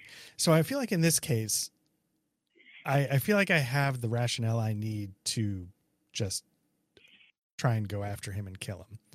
Okay. Um, because he's he is who he is, and that's something that's offensive to me. But if I can make a bigger statement, I guess I would try and do that. Okay. Um, so what would help you make a bigger statement as you as you sit here? Like what what are you thinking you would do that would help you make a bigger statement? Well, I would want to know. If I could have some piece of concrete proof, like did he have a note from somebody saying, "Hey, we're coming on the 24th," Mhm. or um, We we have we found his laptop in a repair shop. repair shop in Delaware. but the guy who found Seems it, legit. Absolute proof. Seems Yeah. legit. the guy who found it though was just in a Borat movie. So That's right. Yeah, yeah, feeling up Um, his junk. It's all good. yeah. Still good. um but i would uh yeah so end steps like if there's something concrete uh and i feel like i feel like the mayor may be formidable i feel like his son is less so um Okay. his son seems a little cowardly uh hiding behind his position and wealth uh he seems a little careless if he's walking around town by himself hmm um, I don't know how long that will last. Um, so if I'm able to sort of get a beat on him, I wouldn't mind that. If I can't get a beat on him, I might try and above the table talk uh, Duck into like, how would you like to go grab a Spanish officer? Sure, I'm in. No, no role required. and then we can just bring him back and uh, say, hey, you know this guy? And if he says no, okay, well, then we go find the next officer. um, so As long as we kill the first one before we go on to the second one, I'm. Right. And we can ask about witches. We could, you know, we get all the intel we can. It's a win-win-win. Sure. So, so I guess the my first question is, what's the big news? Well, so Hen, here are your options. I think we could pick up with, you know, you just watch Paul Van Ballingen go on to the college. You can kind of stake the college out, see how long he's there, see if you can grab him when he leaves, you know, or you can.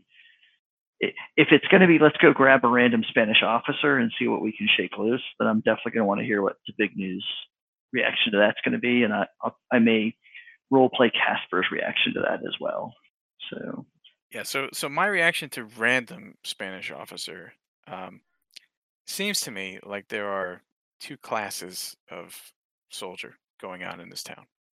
Uh, you have your regular rank and file, you know, dumbass. That's not the guy who they sent in uh, to to raise the town right at the start and look for whatever they're looking for. That that's not the guy that's hanging around the college. The guy that's hanging around the college is one of those dirty mercenaries uh, with the witch, uh, trying to figure. They're they're trying to find something, right?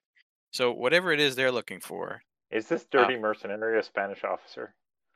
uh, I don't think so, right? He He may be is, uh, Spanish. He may be an officer, but he's not like he's not like an office. He's not like one of the noble officers of the I, army. Bertolt's you know what I getting mean? tired of this fucking debate. I will remind Bertolt that you are still lightly wounded, and Yeah, your are next you leaking? to I, I see your anger leaking out of your your Yeah, well, that's that's not just anger. That's also Have blood. you, when, when's the last time you've eaten, Bertolt? Uh, actually, I ate, I ate today. Great. um, uh, so and if Bertolt, if you're going to start fighting people again, it's potentially possible. I thought I rested. Damn it! Aren't I better? I want to be better. We started the last session basically with Caleb's character trying to heal you. And Um, he didn't do very well. he didn't do There were a very well. Failures. So, um, so and you can't you can only do it every 24 hours. So basically, the next you know it's you know the meeting basically was over in the early afternoon. So it's early afternoon unless you guys hit the fast forward button um, to you know plan some more about how you're going to do this versus I saw. Yeah, I saw this. Where is the fuck is my wounded shit? it's on the damage track on your character sheet. I'm looking. Peril. I'm good on peril. Oh well. Okay. Yeah, I still got lightly wounded. Yeah. All right. Uh, fine. Bertolt. Bertolt lays back and just closes his eyes for a while. Nice. Whatever. Uh, so you know, Casper's kind of like, look, um,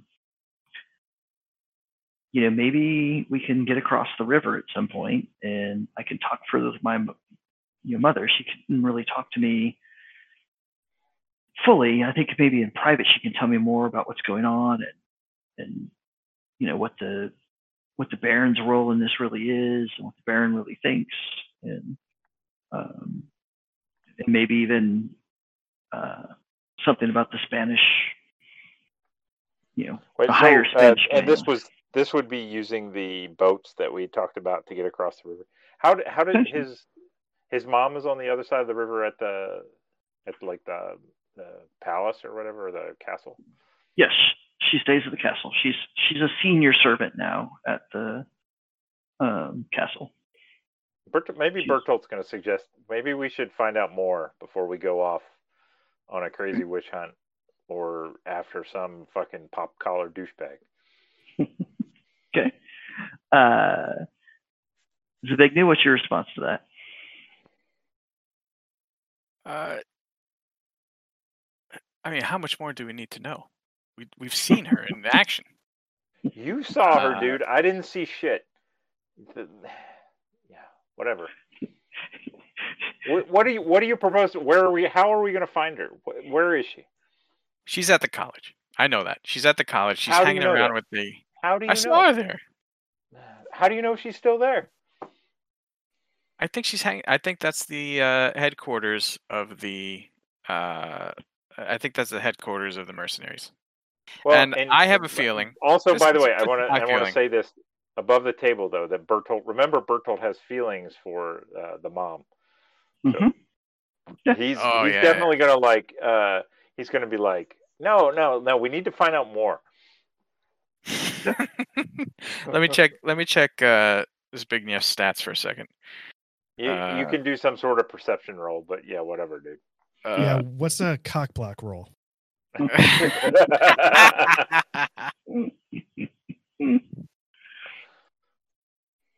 uh, perception is very low. Totally goes over his head. he has no idea what you're talking about. Okay. Uh, yeah, so he's Look, very mission oriented right look. now.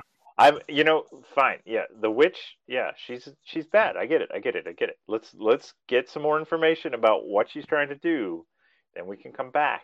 Let's go talk to uh, what's her face's whoever it is that I like. What's her face's mom? Maria. Maria, Casper's yes. mom. Um, we want to talk to Maria. We want to find out if she has any more information. We've got the, we got a path over the river. We can get a lot more information about what's going on. Plus, I, I just hope I'm they don't tired find. and I hurt.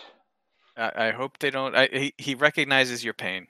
He's been there before, and as as uh, recognizing that you are the only other fighter Yeah, in the party, that we should probably wait till you're a little bit better before we uh Yeah. go. Let's. So why don't he- we rest for another day?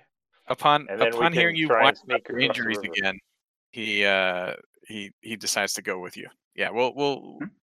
That's a good idea, Bertolt. Why don't you rest All up and then we'll. Yeah, I, and you know, I'm totally for like, you know, if this woman is a fucking witch, I will pound her into the ground myself, dude. Witches, I ain't got no no time for witches. Uh, so let me shift gears to Kyle and see see about bringing uh, Nice. Brigida into at least how Brigida gets into the town, and then we'll figure out how she gets into the party. So, so Kyle, any thoughts about uh, initial thoughts about how it turns out that this peasant woman ends up in the actual town? Uh, I mean, I think it could be bringing in, you know, wheat or goods or something. market. Yeah, yeah. you know, bringing stuff in for trade. Um, Probably place, from- right from far flung farms. I had my I was running my stall and then I heard cannons. Um, it- but I mean, if if I don't know how that sets up her plausibility of joining the party as much.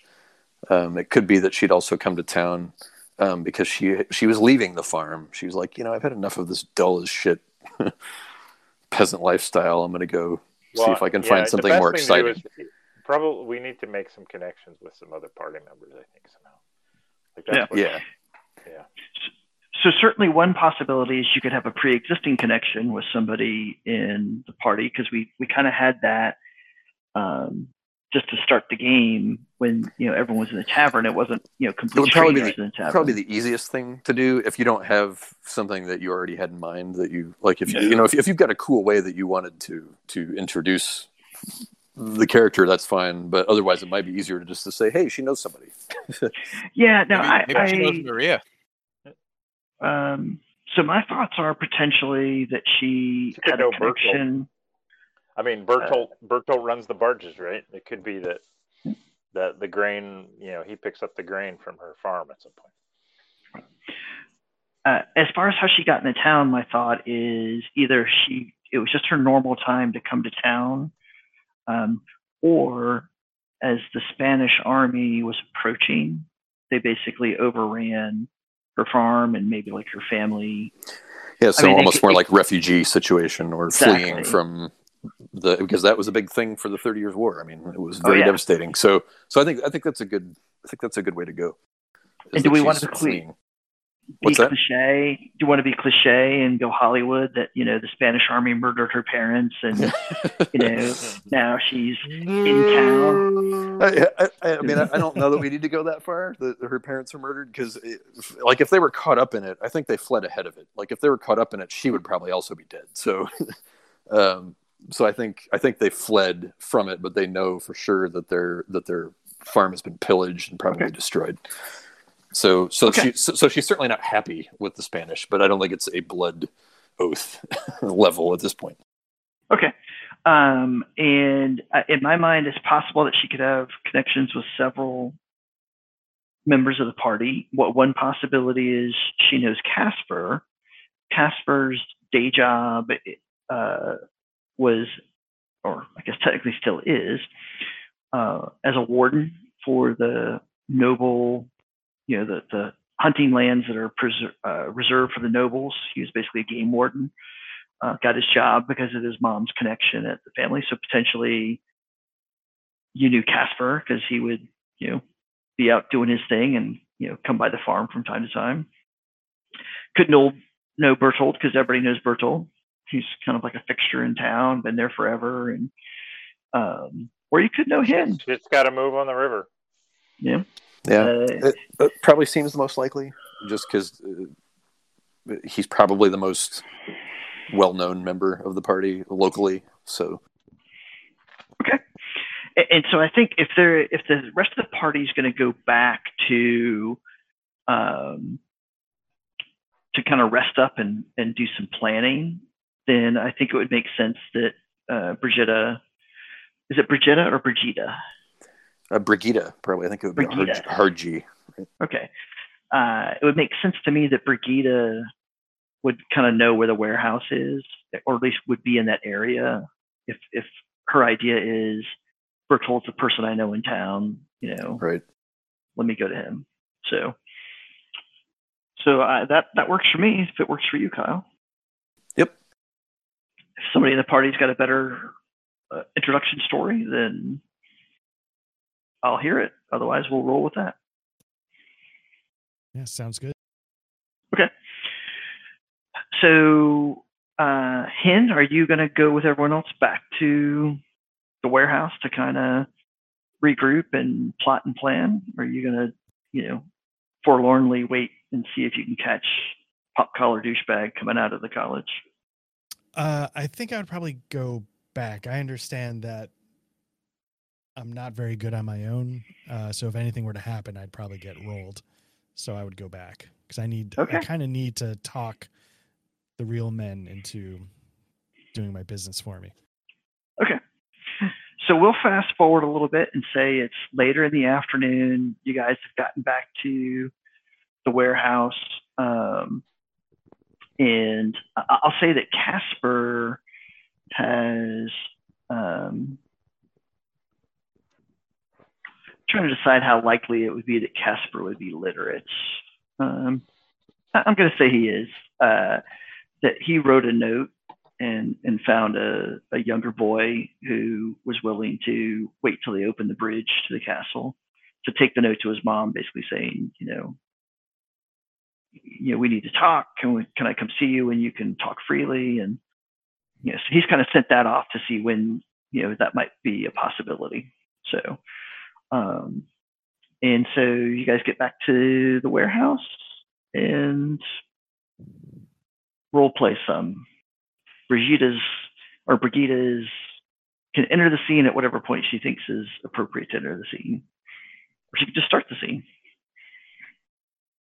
I think as soon as we get back to the warehouse, uh, you know, there's probably like some straw that we've kind of arranged, some pallet kind of things, and uh, Bertolt's just gonna like stagger over and oh, God, I feel like shit.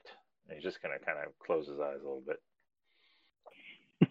That's my role playing. Thank you. Some- Thank you. rub some dirt on it. Uh, so,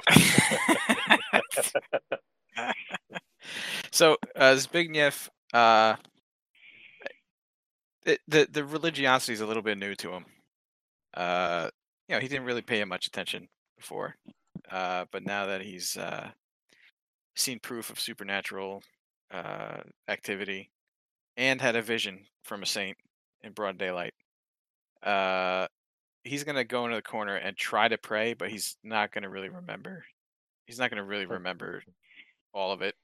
It's gonna it's gonna kind of slowly come out. Uh, Hail Maria. that- that's oh, what's gonna happen. Yeah, not yeah, not that Maria. That's what you're praying to over there. So uh, yeah, so that's No, what he's no, I doing. was He's doing your fumbling shit. through. He's he's Right. fumbling through uh, his uh, his uh, you know rosary that he doesn't have with him.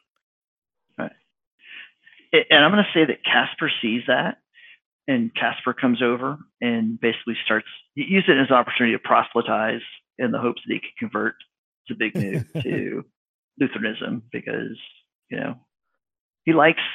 I think Casper and Zbigniew have definitely connected, not the same way that uh, Zbigniew and Bertold have connected, but I think Casper would be a lot happier if his newfound friend was a Lutheran. So he's he's working on that. Yeah. And, So, and, I- I'm gonna ask and Casper Bertolt this- will never convert anyone, just to be clear. Dude, Like he will look at you. He will look at you questioningly when you have the wrong religion, but you know, then he'll just shrug. uh, yeah. So I I will ask Casper. Do do Lutherans even have saints?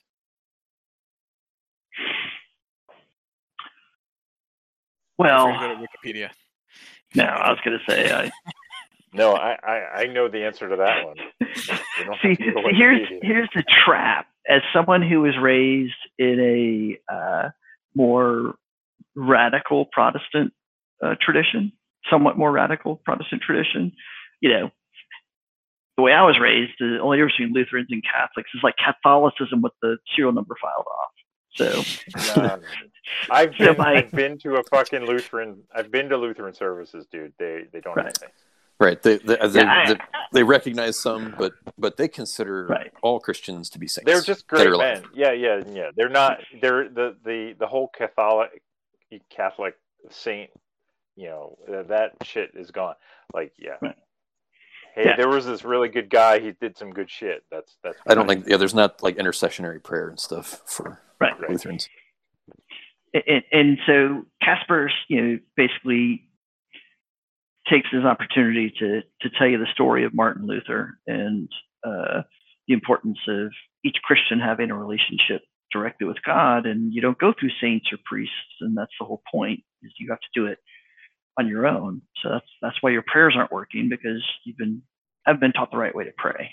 So he's very animated and excited to have this opportunity to to talk to you about these things. 95 theses. Exactly. Uh, Casper, have you ever seen what I've seen? Well, no, but And how um, could how could we even talk about the same thing? I hope one day you experience the grace that I have this afternoon. well, I'm afraid that you are. Bertolt's gonna open one eye and say, "I thought you saw a witch, dude. How was that grace?" I saw a saint afterwards. That's that's what happened. Eh, he's gonna close his eyes again and roll over. And because I forgot like five times to say this. So the other thing we do at the beginning of the session is the party gets a pool of fortune points that are basically just rerolls.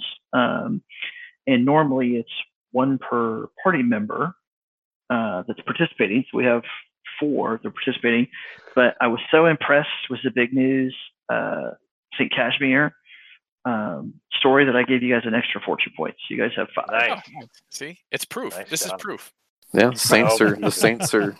I mean, don't you guys feel like all of your corruption has been lifted since the beginning of this Bertolt. Bertolt Like, when when feel the big news says out loud, "This is proof." Bertolt farts extremely loudly. Nice. now, as a reminder, when you spend a fortune point to reroll, uh, you can't Gives it reroll you or a critical. It gives it becomes a misfortune point for me that I can use for a real reroll. So just a a thing. Um, so, Brigida, are you going to enter the fray? Yeah, so I think she is going to, um, I, I guess, enter the warehouse, and uh, and, and maybe while whilst the others are talking, she does it sort of unnoticed and and walks over to um, Ber- Berchtold, and uh, I'm sure he's yeah half half conscious, and she kind of nudges him with her toe, Yeah. like What? Berchtold, Oh, Brigitte. What the you look fuck? like you look like shit. Yeah, yeah. Oh my god. Hey, why are you here? Why aren't you? You should be. You should have left. Why? You shouldn't be here. Oh, Are you well, okay? are- He looks. He looks her over. and so This is a to, bad place to be, Brigitte. so just to give you also um, an idea of her physical traits, um, she is blonde, she's big, and fairly muscular. Um, and you know, looks like she could lift more than your average woman. So Yeah. um, and not not particularly attractive, but she does have um, very captivating eyes, which are green. Yeah. Um, but otherwise, kind of has a broad face. You know, she's just hardy peasant stock, and uh, Yeah. So, so Bertolt, Bertolt would kind of fully wake up and like, what? What happened to your parents? Are they okay? What happened to the farm? fled fled the Spaniards. Fucking, fucking It's Spanish. Almost certainly destroyed. My parents and my brothers have uh, are, are going to wait until it's safe, but I can't go back there. I can't face this again. He's just shaking his head. So I knew I knew you were here, um, and Yeah. thought yeah, maybe no, you'd- no, no. You stay with you. Stay with me. We're we're. I well, thought maybe you could I mean, find we- work. we- we're we're we're gonna we're gonna do some things, uh, but uh, yeah, you. I'll, it's fine. You stay with me. I'll I'll do what I can to keep you safe. I owe your parents at least that much. Thank you.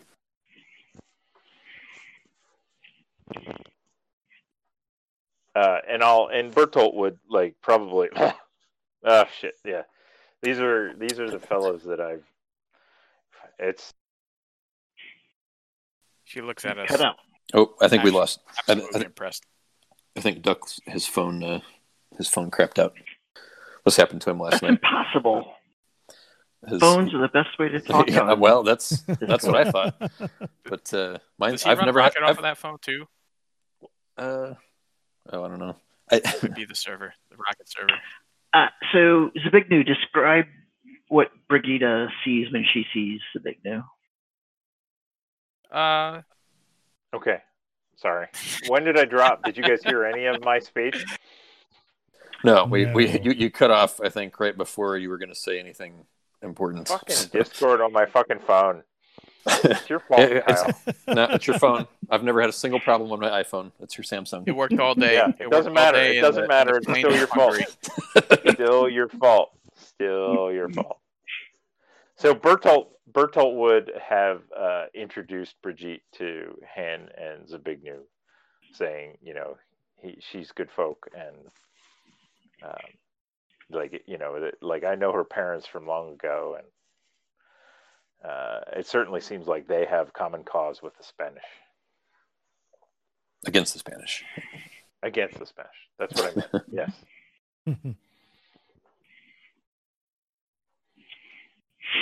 I had I, I even gave a fucking speech, but you didn't hear any of it apparently. I was like you were all you were all silent with admiration. I'm like, fucking Discord drop me again.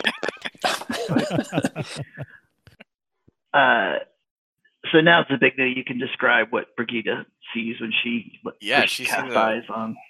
Sees a glorious mustache. I, I had I had no doubt. Yeah, and then uh, as- she sees.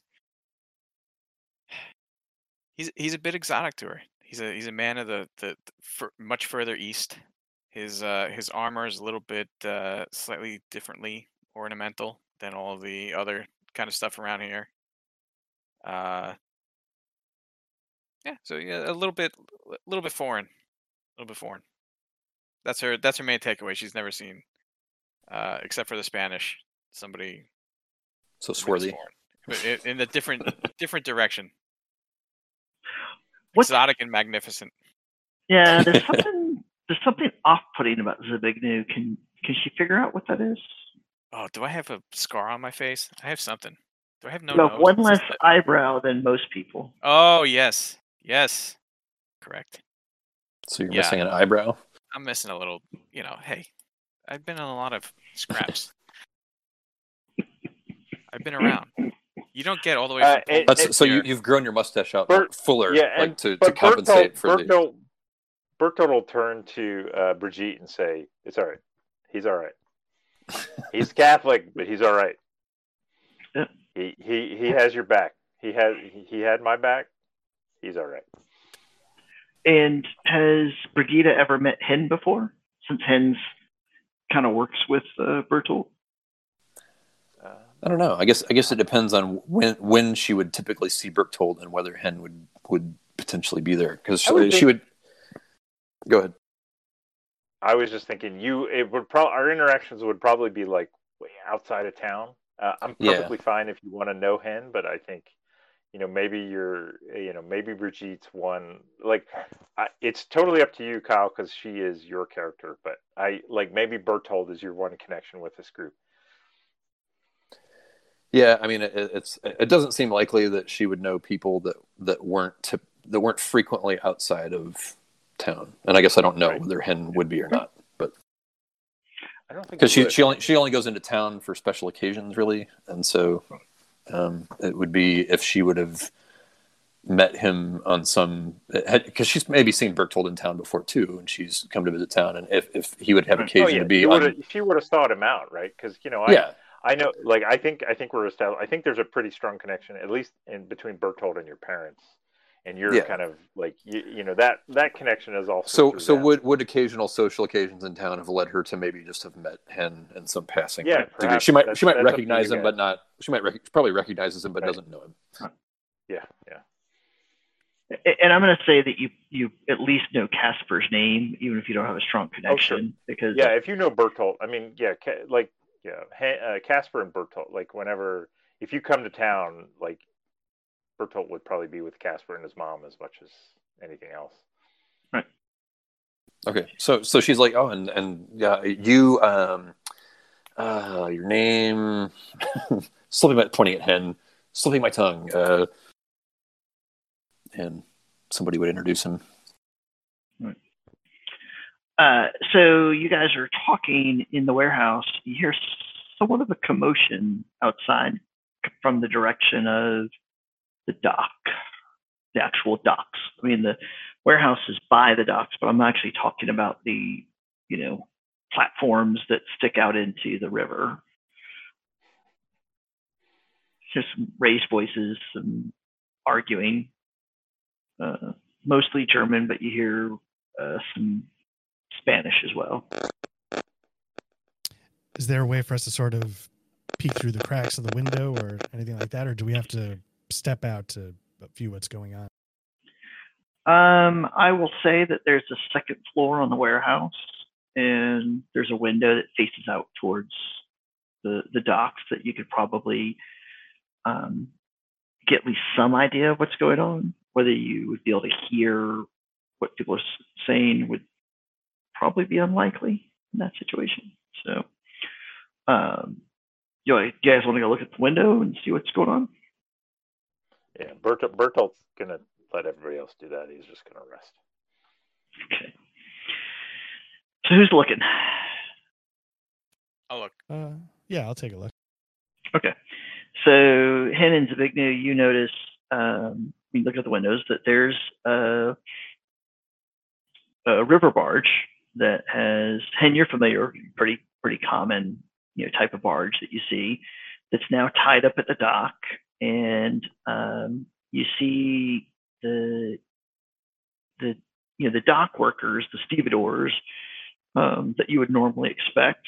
They're unloading the ship, but uh, there appears to be someone dressed nicer um, who seems to be pretty upset, and he's arguing with um, uh,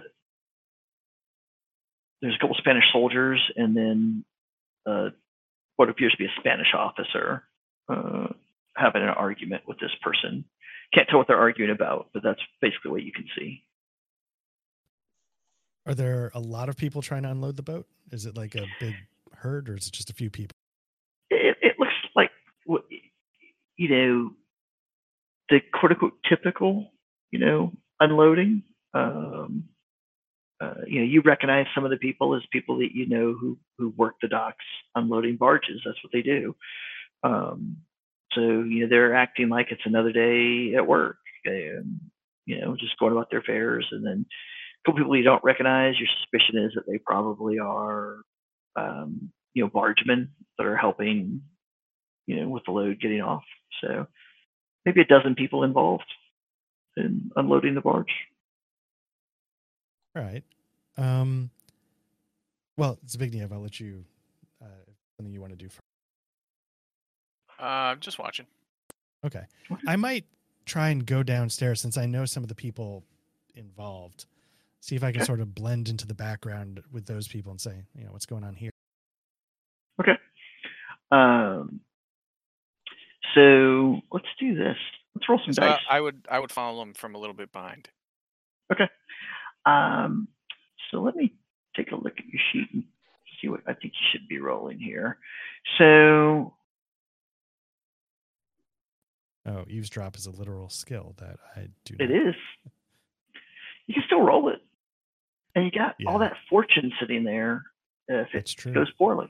So, um, so if you're going to try to uh, listen to what they're saying, if you're trying to eavesdrop, uh, it's actually what's called a secret test. And the difference with, between a normal test and a secret test is I don't tell you what the difficulty is. Um, I know what the difficulty is. You're basically rolling blind. You, you treat it as the difficulty is zero. Um, you make the roll, and then um, I will respond. And you know, uh, if you succeeded, then obviously whatever you heard, you could have high confidence in. If you failed, I might tell you something, and um, you may have misheard. Uh, and the problem for you is you won't really know. So All right. Yeah, I'll uh, I'll do an eavesdrop roll. And um, do you need a second to calculate the odds, or you sort of got something in mind? I, I have uh, I have something in mind. All right, here we go. Oh, I rolled a critical failure. How did I hear wrong? Which, well, uh, so I have a pretty good most gonna hit idea.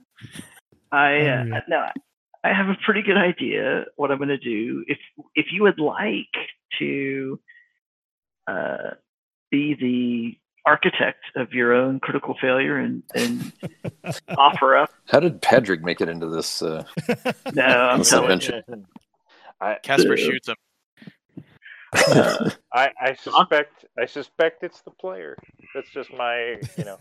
I, I did I did actually don't get a hate ping back from from Jesse by the way, Rex.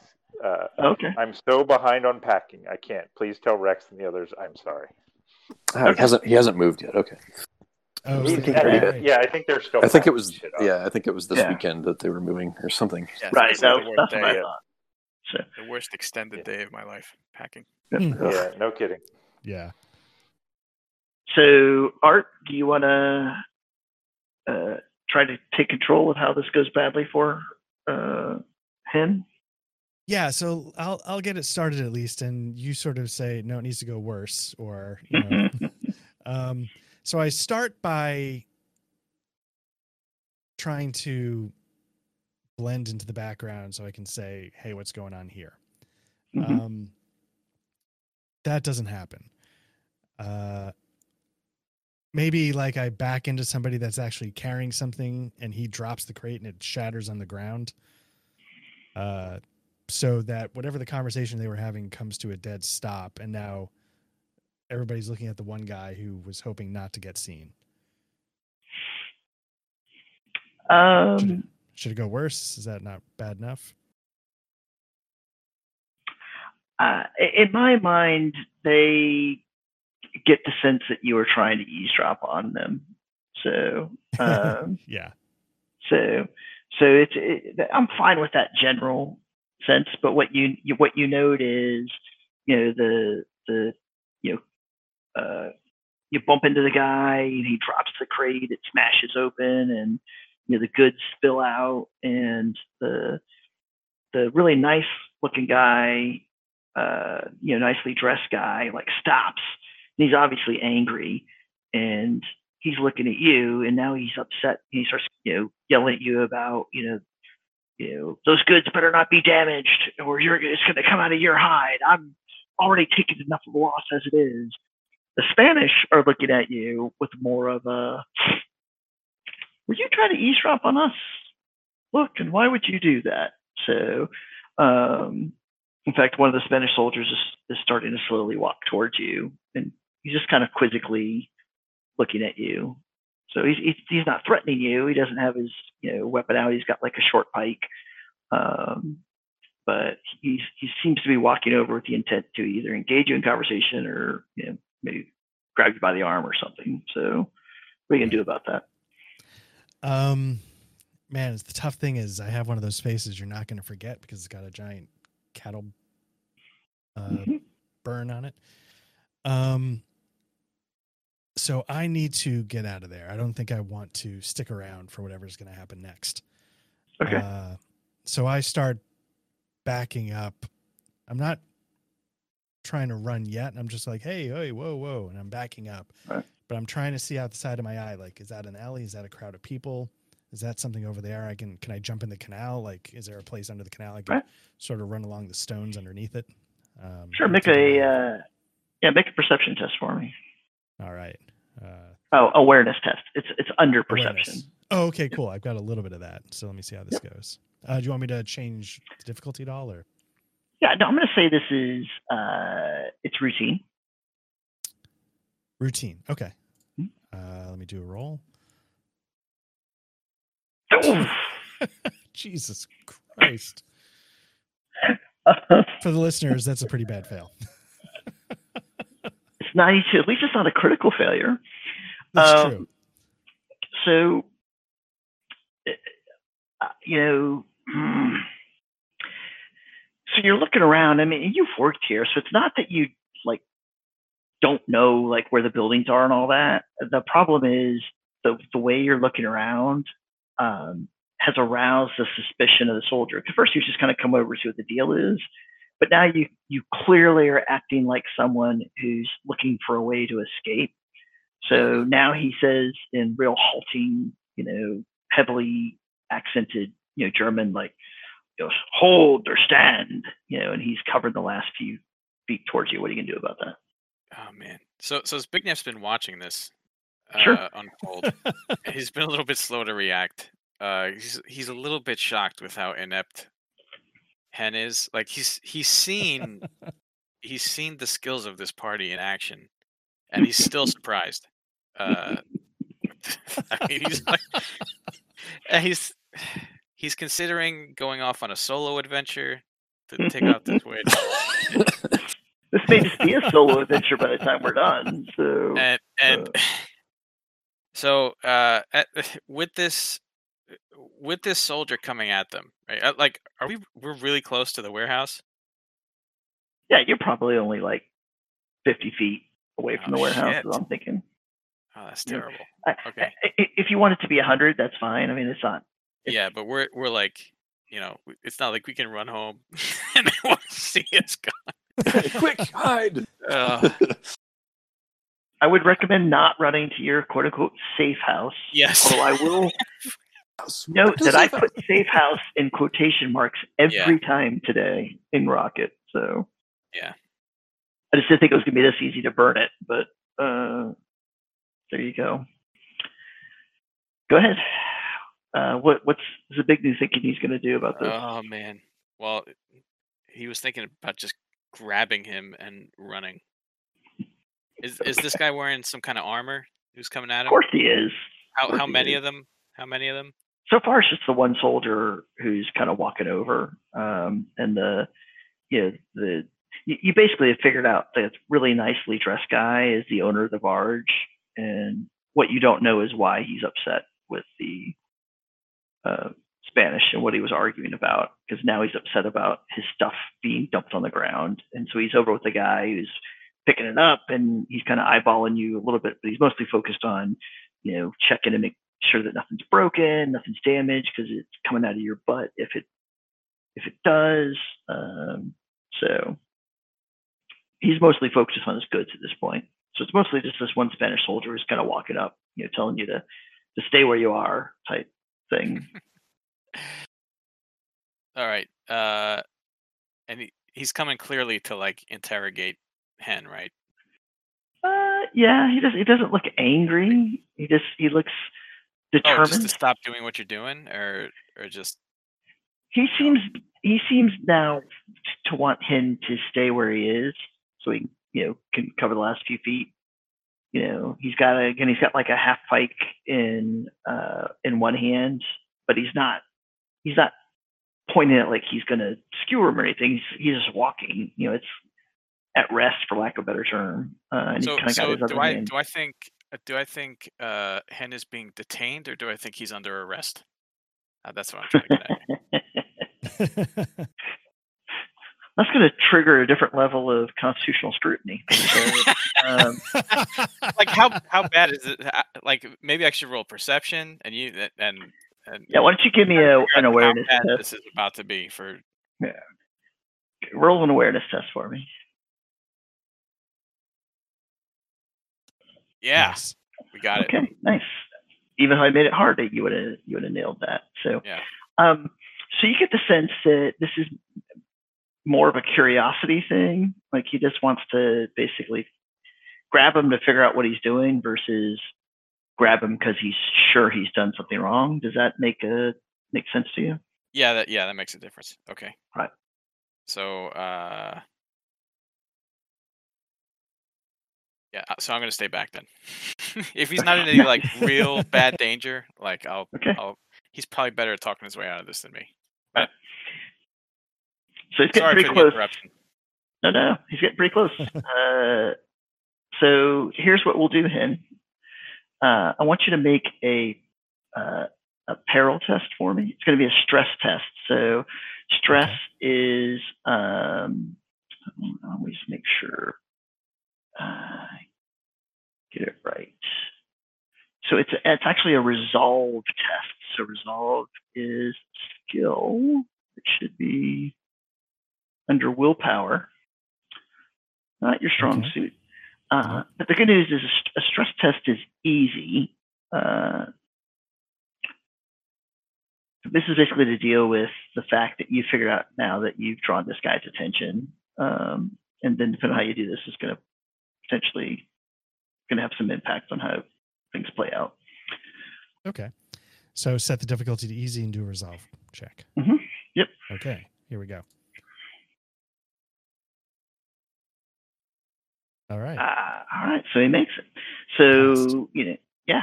So you don't move down on the peril track, um, which means you basically have kind of kept your wits about you. So you're going to have free range and decide in how you decide to to deal with this. All right. I He's realize close, so if I try to run, I think that's going to go badly. So I roll the dice and let him close, and I'll take my chances Okay. Uh, yeah, I'll take my chances that way. So he kind of arrives, and again, uh, in kind of halting German, he's he's trying to basically get you to, to you know, why are you here? Why why what do you what do you do? Why here? Uh, Hen explains. Probably he, he's a little nervous, so he probably talks too fast at first. That uh, he's a dock worker, uh, and was hoping to get some some day labor for a little bit of coin. Uh, roll a guile test for me. Uh, easy. Guile is under fellowship. Right? Also a skill you don't have. Exactly. I feel like the more I roll, the worse this is going to go. Um, here we go. Yep, there you go. Failure. Uh, this uh, so this could be a point where you could spend a fellowship if you chose to re-roll that 89 in the hopes that you get something lower than a 62 next time.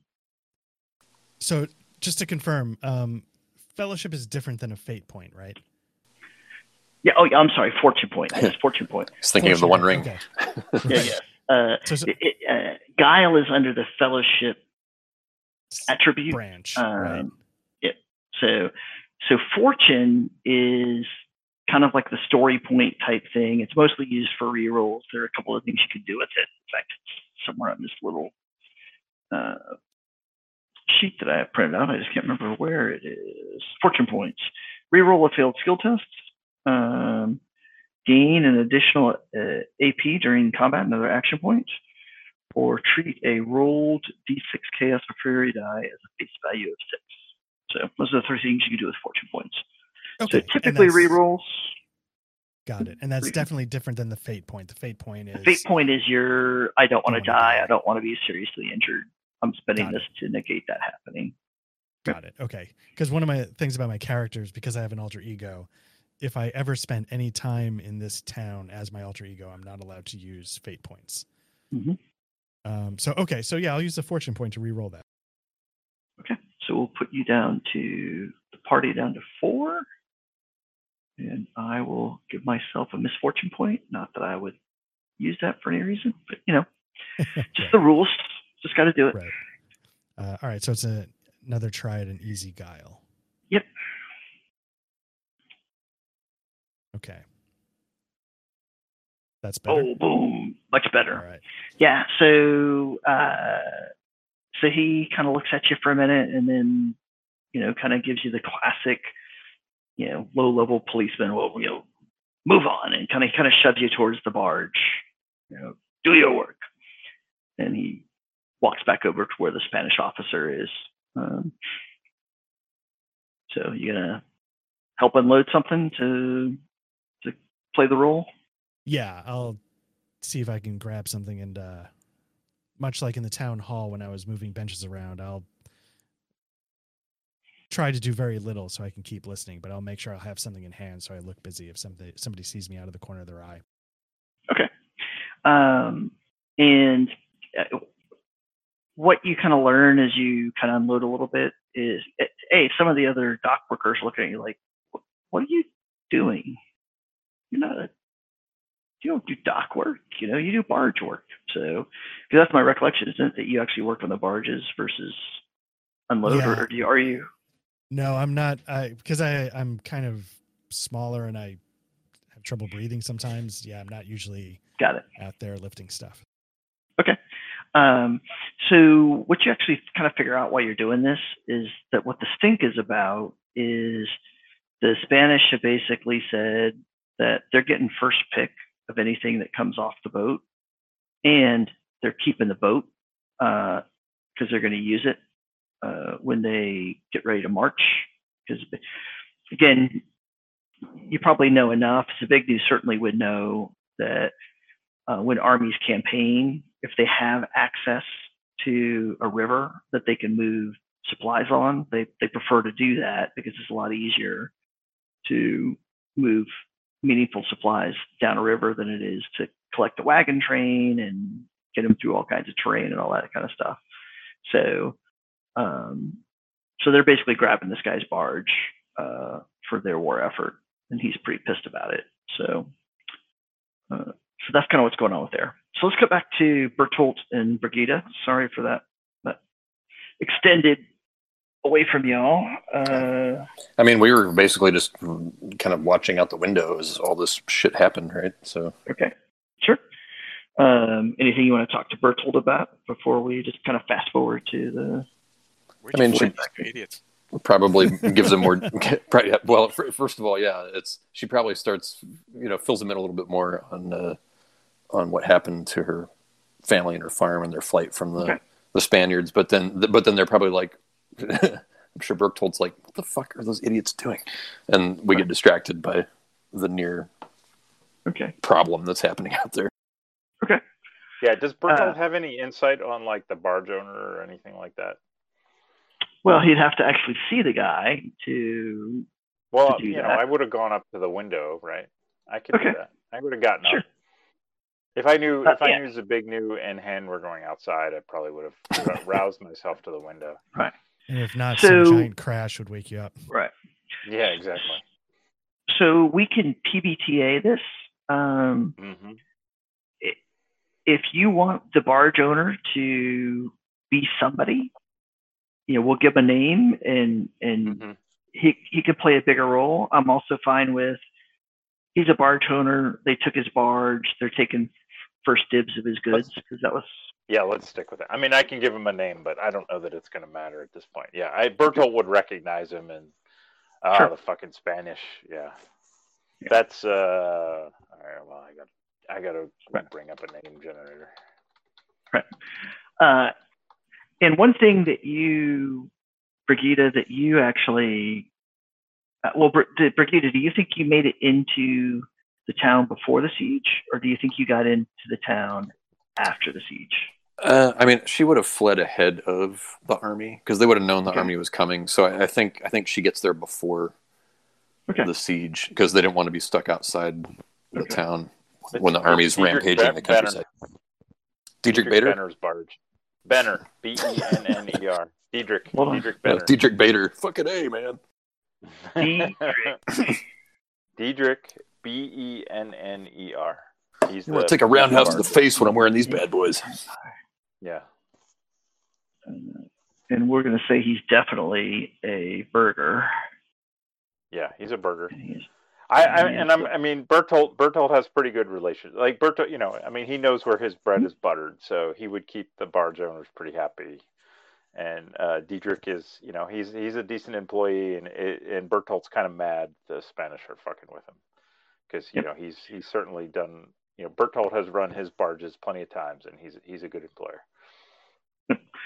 Uh, so obviously the big new and Hen have kind of made their way back in to kind of confirm and fill in the, whatever details that Bertolt hadn't been able to deduce about this.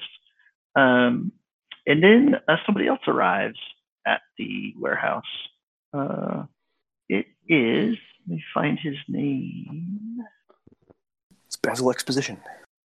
Uh, Marcus Webars, who you may or may not remember, is the town councilman who was basically elevated from, you know, kind of self-made guy, worked his way up as a dock worker, and uh, you know had a lot of influence in the dock workers guild and influence with the bargemen and his uh, one of his children is married into some nobility, so he's now got a, a slight veneer of class about him, but he's very much a working guy, and he got So put on the council basically because they realized that if they didn't give the dock workers and bargemen a- some kind of voice, that they'd have all kinds of problems.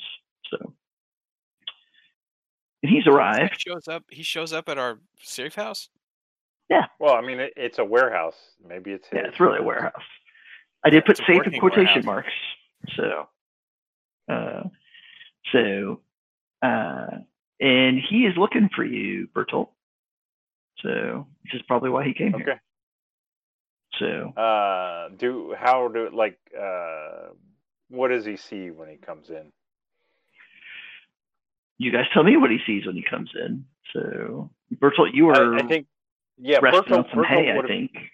No, no, yeah, but that's in the back. That's in a back room, right? Okay. Uh, like when I hear somebody coming in, I think Bertolt would kind of rouse himself, just to kind of kind of look out. When he sees it's what's this guy's name again? Marcus Waybars. Marcus Marcus eh, Waybars. And if you guys want your safe house to be a little safer, I can just say that that you know you figure out that he's in the dock area looking for you. So No, no, no, no, no. I I like you know it's we're in like you know it's a it's a there's a large central warehouse room, and I think you know there's kind of a, a set of you know maybe like kind of sub rooms, and, we, and Bertolt has kind of people kind of squirreled away in one of the back rooms, and it's pretty. I mean, it's pretty. It's not a place like there hasn't been any cargo in there for a while. Maybe you know maybe there was some stinky shit in there, and uh, it hasn't totally like aired out yet. Um, so it's not the most comfortable place, but he knows that you know most people are going to avoid it. Um, but yeah, he if he hears you know if he hears like the kind of the main you know there would be like kind of big warehouse doors uh, sliding open. Can you guys still hear me? I feel like I Yes. need to check. Oh, yeah, we still hear you. um, yeah. So he like he would hear those open. He would kind of rouse himself and kind of come out of that room and kind of uh, maybe approach where the doors are. So you know he would intercept Marcus before he got to there where we're actually hiding out. Right.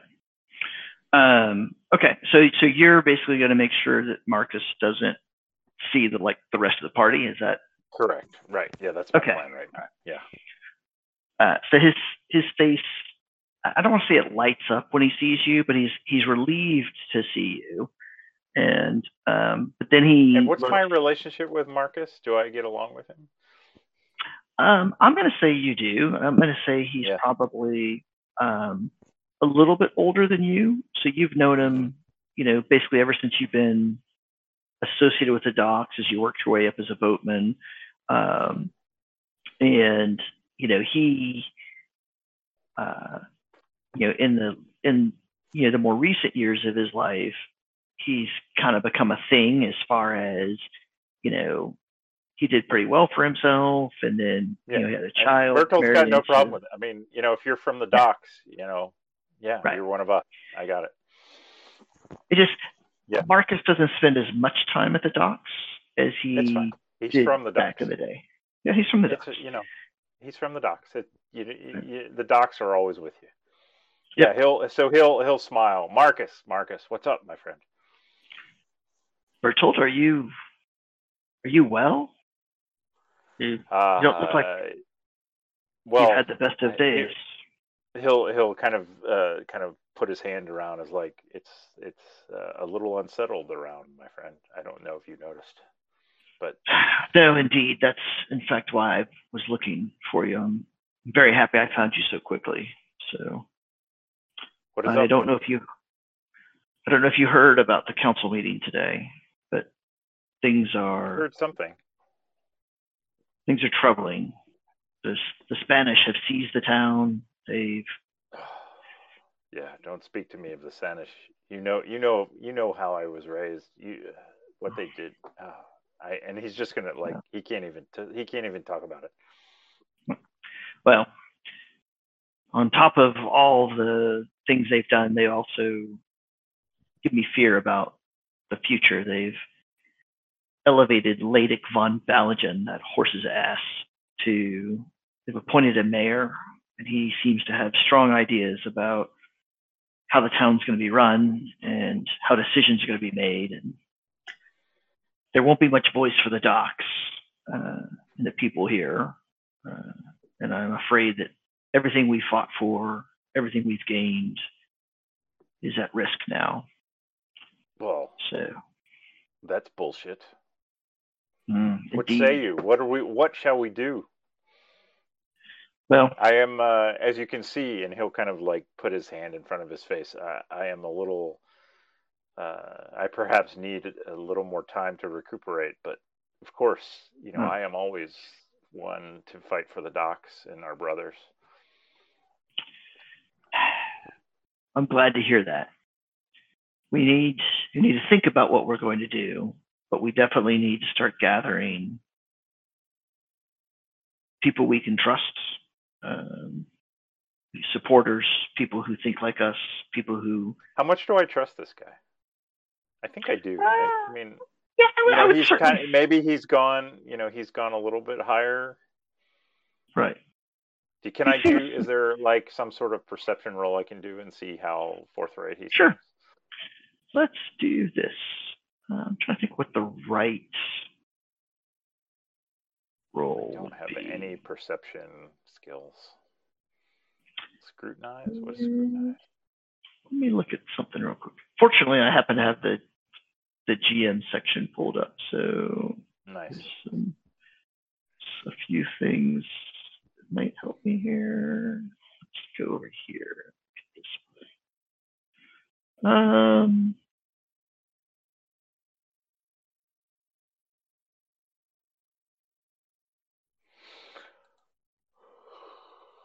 I'm gonna say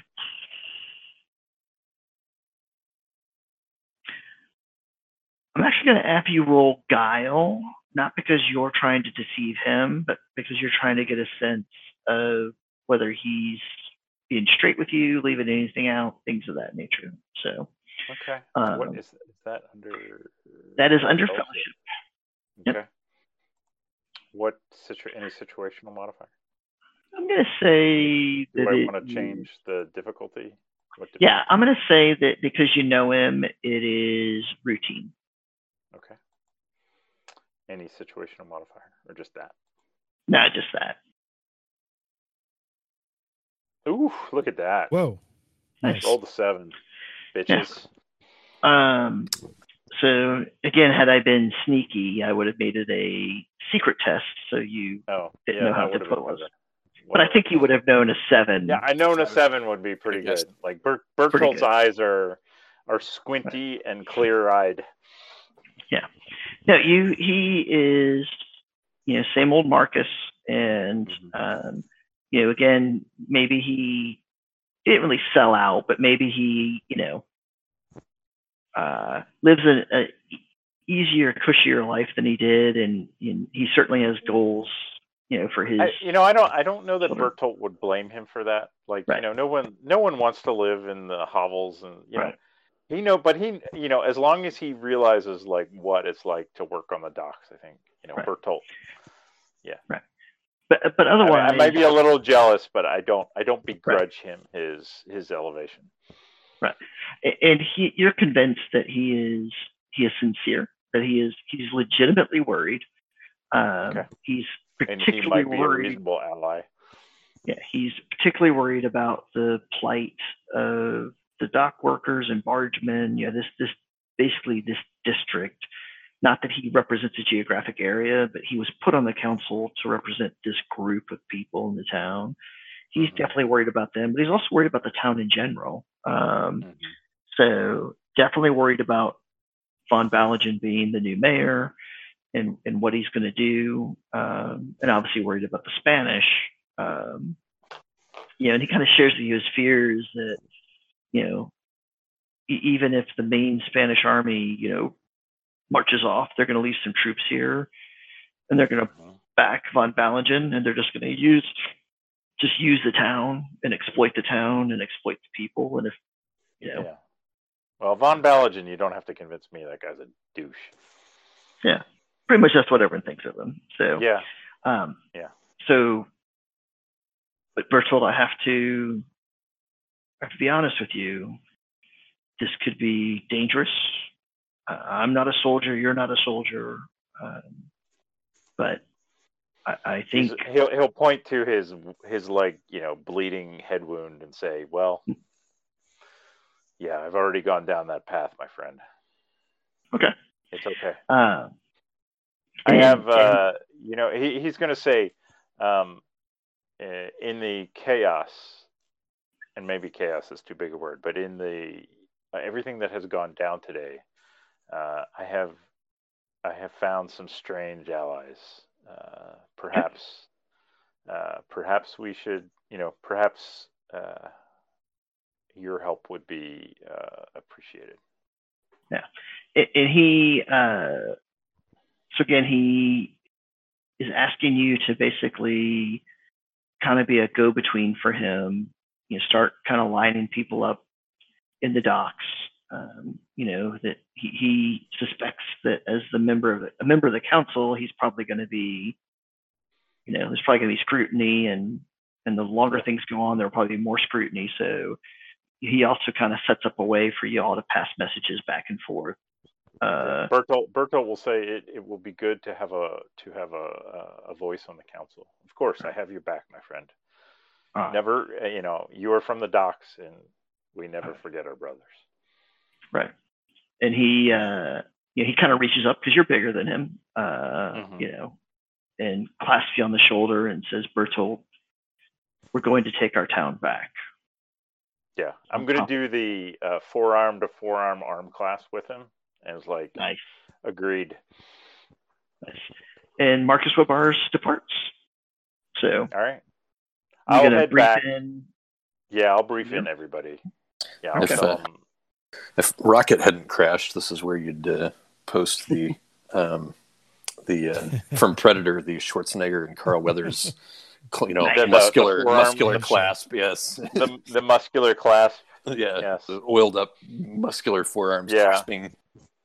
That's Okay. right. The, the the meme one, of course. Yes. Yeah, Right. but Rocket's got So, so above table for God damn it, Swede. above table for a moment. Uh, what window of time do people have to to stay up and keep banging away? Um, 'cause- Well, I'm off tomorrow, although I only got four hours Yeah. of sleep last night. So Oh, the only thing It's I got like to the do tomorrow is wait is wake up for C-Rec. So I'm, whenever. That's the best thing I ever heard. what a reason to wake up. he'll just nudge you gently in bed there, and you guys can get up. uh, Art, how much how much do you have left in Whatever, the tank? Okay, I can go as long as you guys want. C-Rack? Infinite, Wow. infinite. So Uh, yeah. I'll be the weak link in this. Okay. I was 'cause realistically probably another hour, Rex. That's like Yeah, I'm thinking somewhere between, you know, probably at least 30 minutes, and then just depending on how things go, maybe I- push it. I got another Well. game after this. That's how. That's how far I'm going today. that's that's con. Nice. That's loser con, man. Yeah. Yeah. So uh, I'll say it's getting on into later afternoon. Uh, you know, Hen, what are you thinking now? So, and I'm assuming that that you know, Bertolt's kind of. Well, I don't know, Bertolt. How much of that would you actually share with the rest of the group at this point? I uh, I would have told him that I have a you know I I would have told him like there's this guy Marcus. He's from the docks. You know I've known him for a long time. I trust him. Uh, he he he's concerned about what's going. I I mean I pretty much would have given him 95 percent of what I learned. Okay. I don't know if All there's anything I would have held back. I don't. You know Bertolt's Okay. not. He's not really a guile kind of guy Got it. right? Okay. And you know, he and Zbigniew have fought together, so and you know, Hen he knows, and Casper he knows, so Right. He, he really wouldn't hold anything back. He's like, Okay. I trust this guy, and I think, you know, I think he could be an asset for us, and he can Right. help us figure out what's going on. Right. So, yeah. Okay.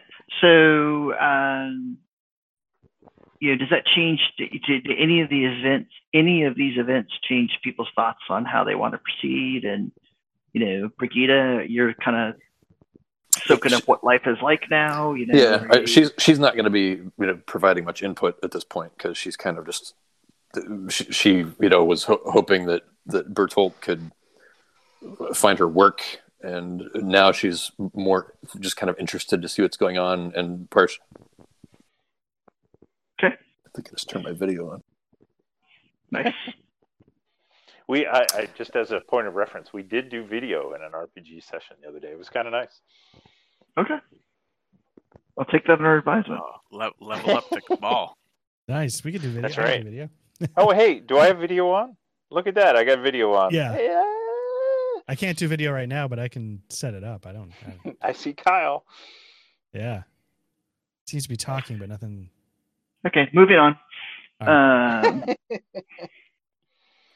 so, uh, so I'll go to Hen. Hen, you know, has this had any impact on what you're thinking about how to proceed and and what you want to do to proceed? Yeah, I, I think so. I think what I've one thing I'm starting to realize maybe slightly above the table is I keep playing myself like Batman, but I think I'm more like the guy who dresses up like Batman, but then the Joker kills him as like a stunt. Or you're like the tick or something like that. I'm just Yeah, I'm a Like wannabe. some Like, I- shitty ass. No, yeah, you're the guy Yeah, that yeah, just wants to be Batman, but is just like, kind of like a fat Right. loser. And and then I get killed for it. Have you ever seen the tick? I'm just saying. No, I haven't. Well, there is there's Yeah, that, but have no, you it- guys it's heard of Phoenix Definitely Jones? a wannabe angle. Have you guys heard of Phoenix Jones? Look, you must have heard of it. Isn't he from your Sounds area? Sounds familiar. It sounds very familiar. All right, so so he's he's basically a real life superhero, right? So he's this guy that like he's like an MMA fighter, but he dresses up in a co- like a fucking costume in Seattle. He's out here somewhere in Seattle. he's in Seattle. Man, So, Seattle's uh, three hours away. Whatever, dude. Yeah, I keep com- I keep thinking you live there, uh, and then I No, keep no, thinking no. that Ralph lives where It's you live. Yeah, yeah, no, no. COVID, Yeah, COVID I- I means swear. Seattle is as good as Siberia for me, dude. yeah. I, I I keep confusing you and Ralph, but basically, there's a guy, and he has a team. He has like a team called the Rain City Superheroes, and he like has an application. He trains them, and like they go out and do shit, and like basically nobody's good enough for him. And then uh recently, he got arrested for dealing drugs, Yeah, yeah, and everybody knew he's been dealing drugs this whole time. But there's videos of him on YouTube just going around beating up like uh dudes on the street. Right. You know, I guess mutual combat is legal in Washington, so the cops will stand there and watch him challenge some dude, and then they'll fight, and he'll kick the guy's ass, and he'll okay, great, see you. right. every superhero has a tragic flaw, right? So That's his correct. Mm. Yeah. Being a drug addict. Yeah. Well, I mean, think you know, C-Rack. It's obviously he wanted more advantages, so he needed to take some disadvantages. Come on, you understand? exactly. Okay. perfectly Uh, Model's life. Yeah. So, Hidden, any thoughts Yeah. on what you want to do? Well, let me ask you above the table like do you want my character to start becoming self-aware that like i'm not very good at this or is it better if i s- sit there going like I'm keep thinking you're goddamn great at it and still yeah suck. like i'm still thinking like because I, I feel like i must i might be early on in my vigilante career because Right. i don't i don't think i would have had a lot of success yet Yeah, I would definitely say that that Zweihander um, kind of plays back to the Warhammer first and second dis- edition, where you know early in your career, the the whiff factors potentially can be high. Um, so you, you- this definitely is not a game where you start out as a badass, you know, superhero. You're probably better than you know. 97% of the, the people around, but you're not in any way like some super awesome just because you get to be a player character. So, right um, okay so That, that's So- actually something I really I heard that about Dark Heresy, and I thought that was super cool. Even though everybody wanted to be like a space marine, and I Right. I'm really getting that vibe here. Like from basically everything we do is kind of lame, right, but I love it. right, I love it. I It's mean, I'm- perfect. I'm just a freaking peasant. I mean, this is not. Right. Yeah. Yeah. this is not somebody who's like you know special ops of the Yeah, wait till you start rolling. thirty dice. years worth. Oh, Yeah, exactly. Yep. Uh, so, but that doesn't mean you can't do stuff. It just means you're Right. doing it from the perspective of I'm just an average person who's in a shitty Right. situation, and I've decided that I'm going to do something about it versus just take it.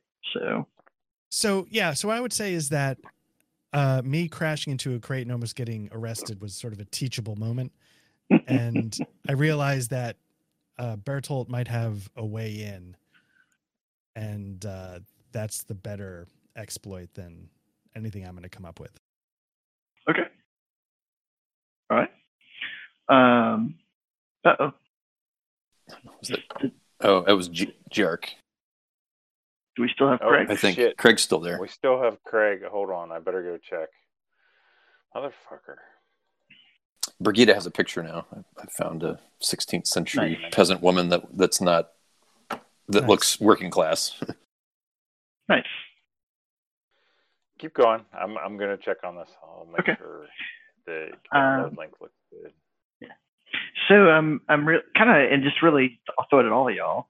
Um, I, I don't have a real firm like next thing to happen. So it's really this is sandbox. You know, it's whatever direction you guys want to take it. So, you know, grabbing random Spanish officers off the street and interrogate them could could be an escalation that you regret in short order. Um, but uh, That doesn't sound like a good plan. That- well, that's that's why I think the random part of that has to be tempered, right? We have to grab the right one. right, But- right. but, It's- uh, Somebody only gonna looks get like away he with that knows once. something. We're, Yeah, I, and actually, Bertolt Bertolt does. I want to point out his intelligence is actually pretty good. So you know, maybe he's gonna like what like what are our options here? Let's let's list what we could do. Right. So we have Marcus. We have a we have a resource. We have Casper's mother. Right. We know we can go like if we want to try and find out what's going on, and we have a method, although a little bit risky probably, to get across the river. Um, we can you know we have you know what are we what are we trying to learn here right and and or what are we trying to do and bertolt's like of course we're trying to kill spaniards uh, and undermine but you know bertolt's probably cooled down enough at this point that he's like you know we have to you know maybe it's not just random vengeance right we have to like there we need to like we need to get this town back on its right footing you know we need to undermine the spanish somehow so, uh, you know, one way, like one thing we could do is, uh, you know, we wait and we hear what's happening with the council and, you know, bullshit mayor dude. Like, I, I think we need to, like, one of our goals has, to like, this bullshit mayor guy needs to go. Yeah, he's like a puppet, right? I mean, is that essentially the, Yeah. or you know, he's a Spanish toady, a Spanish Yeah. plant, and so yeah, it's it's use contacts or whatever to find out who the, uh, you know, who we can who we can talk to or use or grab off the street and interrogate to get to the mayor, um, yeah. Or And I'm waiting the for mayor. Zbigniew, like, and Bertolt's kind of maybe giving this speech, like, what can we do? And he's waiting for Zbigniew to chime in with his witch shit. well, he he looks up. Zbigniew looks up from carving an image of uh, Saint Casimir into his armor pieces. I'm going to give you an Uh, inspiration point for that night. he, he looked up from this uh, very important work, and he look. This is just you know, politics is politics. They're only men, right? These are only men, and uh, Oh, Jesus far more sinister is afoot. Gotta look at the bigger picture, guys. This is a role playing stretch for C-Rex. We're through the looking glass. through the looking glass here. Nice. Uh, well, so so so Bertolt's going to look at Zbigniew and like, all right, well, what would you have us do? Well, I think I think we need to find out what the witch is after. They're looking for something. How do we even find that out? How do we like? How do we even like That's- find out where that- this witch is? Well, I Like, I no one's seen this witch but you. Also, also like That, you that, know, that actually I hits home think- with Zbigniew for a second. He's like, wait a second. Didn't didn't Casper give you some morphine or something after you got wounded? Like, dude, I didn't get wounded. I was okay. I was lightly wounded. Eh, all right. Uh, I I suspect some sort of uh, anyway. Uh, Bertolt's just going to shake his head. Well, like, yes, I know you saw this thing, but no one else saw it. For how are you going to show us that this is a real threat to to us in this town? Uh, well, didn't you see the sister? Didn't we go look at her afterwards? I don't know. Somebody remind me. She was unnaturally. Uh, Yeah. She, something terrible happened to her. Like she was all shriveled up or something. Although I actually I think Bertolt probably didn't because he was in such bad shape at the end of the fight. Uh-huh. But but Casper did as well. Uh, Casper definitely did, and Casper relayed that. Well, the, but You I mean, doesn't that mean she's dead? Well, not But- after five minutes. But dead and also looking like she was, you know, 20 years older than she was, you know, minutes before. So Yeah, but still was dead. the- yes, she's dead. She's dead. The, the, So why are we worried woman- about this witch who's dead? No, no, no. The the witch is not dead. The witch did that to your sister. Like you're you're Oh, the, sister the woman you order. cared Yeah. about the most, right? So who was this? Who is this witch? Do we know what she looks like? Yeah, and, and then I Right, s- does. yeah we saw her we saw her Zbigniew run out, did. and then uh We we saw her in the. Uh, right, I saw her in the the college, All right, it's a big name. It's a big name. Listen, listen buddy. Listen. and I like, and I'm pretty sure. Hold on, we listen, we do know listen, that the college. No, no, no, no, no, no, no, no, no, no. Listen, listen, listen, dude.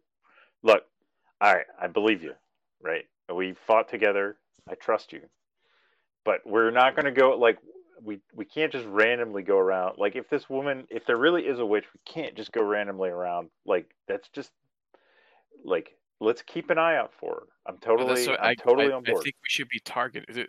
I think we should have a. But we don't even know where to go. Like, the, okay, we can go to the college, but like, we don't even like we don't even know that's where she's really uh, hanging out. I think her and the captain of the mercenaries are an item. I I think they're together. mercenaries. Spanish is this Yeah, the Spanish mercenaries? Yeah, the Spanish What- mercenaries. The extra Pero Sucio. Based on what? based on their Fake uh, news, demeanor man. Fake news. each other. Hidden, Isn't save that- us. Get Isn't some that what your direction. dream told you though? Didn't your dream confirm that they were working together? oh, pff, Bertolt's Yeah, but I'm not. like- I'm not even gonna try that. I've s- I've said my Yeah. piece on that, and I Yeah. I'm not even gonna. I'm not even gonna go there. That's gonna you know. I think I think we need. Well, here here's what here's what I think we need to watch. Like this new mayor, uh, pop collar douchebag. Okay. And you know, uh, and so the pop collar douchebag is the mayor's son. Is that right? Yes, correct. Okay. I, I and I think yeah, I think the mayor may be too high profile target, but uh, we know like the mayor somehow like and, probably his whole fucking family is in league with these fucking Spaniards. I think we need to go uh, see what the what the son is doing, and uh, and maybe you know maybe if he's in with these Spaniards, Zbigniew, maybe that we'll see the witch also. But I think we need to figure out what that fucker's doing because that's the fucker that. Because you know we could go watch the mayor, but he's going to be well guarded.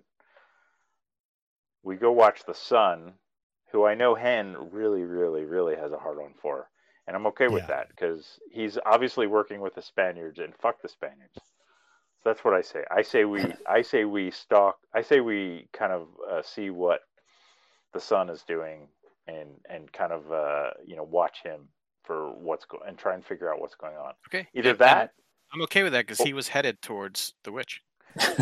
yeah. All things lead towards I'm the saying. rich. I'm saying this is Yeah, win-win. yeah. Or you know we can go watch him, or we can go try and find Casper's mom and she see if she knows any any more. She might know something about this witch, or she might know.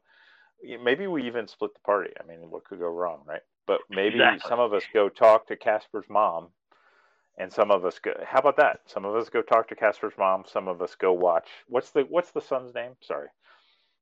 Paul von Ballingen. Uh, yeah, Paul von Ballingen. Yeah, so some of us kind of keep an eye on this guy, and some of us go talk to, obviously Casper. Yeah. So Uh, so you know, we can Big decide. Nif is not aware enough to make fun of you for which one Bertolt wants to go see first. But I mean, Bertolt would be willing to go with Casper. I mean, because you know he is my nephew, of course. You know. Right. of course, just of course. uh, above the table for a second uh, on my on my skill and talent selection. Mhm. Um, I picked a talent called Secret Signs, um, where I can attempt to understand secret symbols, and I get a I get a plus ten bonus to that. But I'm kind of tempted to retcon it to supernatural paranoia, which would give me a real nice role playing um, symbiosis with Zbigniew my- because That's my girl. That's. My girl right there. because because it's but I, I'm Scully not to your Mulder. Yeah, so I'm not sure what the what the the game effect though. So the effect is when your chaos ranks are higher than your order ranks, add three to your initiative. That's what my supernatural paranoia is. And so, but I don't know what that means. Okay, So Right. Right now, you don't have any ranks, right? Because Okay. so at the end of this, we did that. Remember, we did that where we gave chaos numbers and Rex rolled the d10. That was the. okay, You either get a chaos rank or an order rank as the result of that. okay. So to, it's get, it's to get chaos ranks, you want to do shitty stuff, pretty much. Just saying. okay.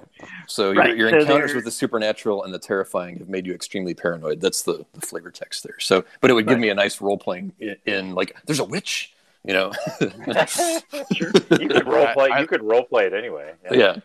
Yeah, I, I look at you with a dead straight face. Yes, there's a witch. Nice. Oh, they're real. They're all too real. Right. So above the table, I kind of want to hold off on the meeting with Maria until Jesse's available, um, because that's got, you know, there's there's the general benefit to the party, but there's a specific plot point that's relevant to Sure. to Jesse's character, you know, and I kind of want to have him be able to role play that. So, um, so if you guys want to split, we can do that, or you guys can, and we can We also all, we hit. can all go. Maybe we do it sequentially, right? We could all go Right. trail. Uh, since Jess, yeah, since Casper's not here, we could trail. Uh, what's her face? Right. What's his face for a while? Right. and we can hit the fast forward button as well. You know, that's something that I'm trying to get better at is, you know, a GM of saying we don't have to live through every second of, of every day. We can just say some time passed, you know? Mhm. Uh, No, I want to play it out in real time. I want to I want to calculate how many gallons of fuel we make per day on our way to. I- I would like to get. Uh, I would like to fast forward ahead to the next 24 hour period. right. Uh, so I guess the question is, is there anything you guys want to do this evening? You know, the evening uh, of the, you know, this day started with, you know, Bertolt getting healed and you guys wandering around the town and then the council meeting and then you've gone back and you've met Brigida now and now boats are getting seized and crates are getting knocked over by clumsy oafs and uh so, so Zbigniew, Zbigniew is thinking like, all right, so the, our first day here, like we're basically trying, uh, like we were basically full of holes, right? But now he's seeing like, oh, this place is not really that safe, so he does want to do some watching, you know, like have a little bit of guarding going on at night. Um, set, set Okay. some, you know, so so people just seem to just come and go to this place. Right. It is a fucking warehouse, dude. Yeah. Yeah. I mean, I don't. um it's not super so. Right. What I was more interested in is if if there was something that y'all wanted to achieve this night, like a, a place you wanted to go, a contact you wanted to make, a situation you wanted to look at. Um, otherwise, I'm perfectly fine fast forwarding to uh, the next morning. No, I think I think we would. I well, Bertolt would be perfectly fine just resting. You know, he's still on the mend. Yeah, I, I, I agree with that. And I, I'm a little leery of splitting up. I mean, it seems like it could go terribly. Uh, Okay. Oh, well, yeah. I mean, I, I right. But we're rolling so well. I literally walked outside the front door and almost shat the whole adventure. So yes. Way to go, Ace. All right. So then, uh, absent a strong, specific, let's do this, then we'll just fast forward to the uh, next morning. I just want to look something up real quick. Uh,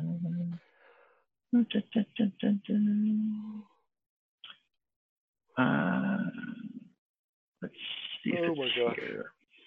Because there's a, a way to make a um, skill test easier by taking your time. I just want to remember exactly uh, how that is worded and how much of a bonus it is. Um, because theoretically, the that heal could be a uh, take your time kind of thing. I'm not finding it real quickly. So we'll say it's the next morning. Uh, we'll say that. Uh, are you going to go see uh, the barber surgeon, Caleb's character, or are you going to? Yeah. Fuck yeah. No, or, I'll- or, I'll- I, he come to you? Basically, is I, I, Bertolt might be able to convince him to come to him. uh, let's see.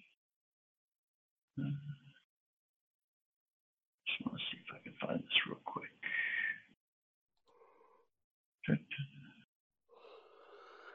I can't find it. I'll look it up uh, some other time. Okay, so uh, he is going to try to Volker Sauer is going to try to heal you. Okay. And let's just look at healing real quick as well. Close that. Determine what the difficulty level is because you're lightly wounded now. Is that correct? Uh, that sounds about right. hazards. I, I, I'm yeah. So Uh, when when I was lightly wounded, I was pretty sure it was automatic. I think that is correct. That uh, you go from uh, lightly wounded to unharmed. I just want to make sure. But that sounds right. So you know what? We're just going to say that he Okay. successfully heals you back to uh, unharmed. nice. So it's a new day. Um, that kind of gets us back in the boat of how you're going to spend this day. I'm going to say that you uh, remember that uh, Casper sent a, a message off uh, to the castle to see when uh, Maria would be able to see him, and so I'll say the message comes back to Casper that um, that after the Baron's, you know, meal has been served for the evening, you know, this evening she should be able to to have him visit and uh and that the the guards on the bridge now are are being more open about people um moving back and forth. So so casper can tell you that the the meet will be with his mother will be this evening so you, have that kind of as a as a signpost or as a as a marker so is there anything that y'all want to try to get done as you start your day. You know, Bertolt's back in shape. Yeah, I'm. You know, I would. No, I'm happy to be like feeling better. Okay. A- Any of these objectives that you want to pursue, places you want to go, people you want to talk I think. to? Well, we kind of decided. I think we were going to go seek out the. Um, and I already forgot his fucking name. The boy. His name Pop is collar douchebag. Pop the son, douchebag. Paul, Paul von Eric. Hindenburg or whatever Paul. it is. Paul von Eric Hindenburg. Nice. Um, okay. Trump Jr. So, where do you think you would likely find him? Um, well, so uh, his father is the mayor, Mhm. uh, and you know, I'm assuming you know there's the council chambers and the office. Do we know how much? Do we have any sense of how much he is involved in the running of the city with his father as the mayor? Well, I mean, his father's been mayor for about 24 hours, so uh, um, so it's it's hard to Are tell they- at point. Is he a local family? They they would also have a they would have had a pretty well known house, I would imagine, right? Is it Yes. on now? Yep. Yeah. So I, uh, I, I think Bertolt would suggest we go we go kind of stake out their house And see if the- also Like, we go early. if the kid's a douchebag, like maybe he's hanging out at the club, you know, like maybe Right. he, maybe he has that Exactly, reputation. exactly. But, Yeah. but, So- but but exactly. But uh, if we go early enough in the morning, right, he's going to stumble out of his house later in the morning. Like if we case his house, his mansion, like you know, he's going to have stumbled in late at night, and we and you know we can get there and we can watch him come out, you know, with his hangover as he tries to head off to his next whatever he's doing. Right um, uh, so t- if you look at my really crappy hand drawn map with the pictures on it, um, do you see where I'm pinging? Yeah. Yep. Right. So von Balagen's house, this this whole area right in here is basically the nice part of town. You know, it's this little island that's you know between the major river and the the you know offshoot that kind of carves around it that's that's where the rich folk live. So the von Balagen's home is there as well. Um, it- you guys know though that if you just wander into that neighborhood and try to scout out. out the house, you're going to stand out, and it's you're you're probably going to get hassled, um, whether it be from you know Von Balagen's not a big enough deal that he's got his own army or anything, you know, but he's probably got some some retainers that are capable of engaging in violence. Um, but more importantly, they probably are going to have access to the Spanish army. So, um, Do we know? go- Like, yeah, let's figure out where where his like Haunts. bar Yeah. hangout is. Yeah, Okay. maybe Let's- maybe he let's likes do whores down by the docks. casing his house. Okay. Uh, so you guys are going to be hunting for for Paul Van Balagen. Um, We're, so we're gonna we're gonna go like and you know we've got. I mean, Bertolt's Bertolt's pretty knowledgeable, and Hen's been stalking this guy for a while. Not that Bertolt would know that, but like maybe we pool our kind of knowledge and like, is there like, could we go? You know, the bars are still open, right? The fucking Spaniards aren't going to close the bars because people are going to want to drink their Right. sorrows away. So Right. you know, maybe uh, like what I would like to do is try and figure out uh, you know, maybe there's a couple of bars Bertolt would know the bartender at that might give me a sense of where this uh, Van Balagen, Paul Van Balagen, might spend his time. 'Cause, Okay. You know, we know he's not doing something fucking useful, right? Because he's hanging out with these guys. Right. The the first time you guys encountered him, it was at the the inn that Right. burned. So that that location is not uh, an option Not at this present. point in time. Yeah. Right, right. Right. But I think that says the type of person he is. He likes to come to Yeah, yeah, yeah. places where I mean, people what would beneath be, them and you know, shit on them. Yeah, I mean there there's I mean Bad Kreuznach is how many you know how many bars are there, right? So you know, and and I'm sure Bertolt's been to many of them because you know, I mean, Right. it's part of his responsibility to see his fellow dock workers and you know, Right. You know, when they have a hard day, you know, he Right. works hard.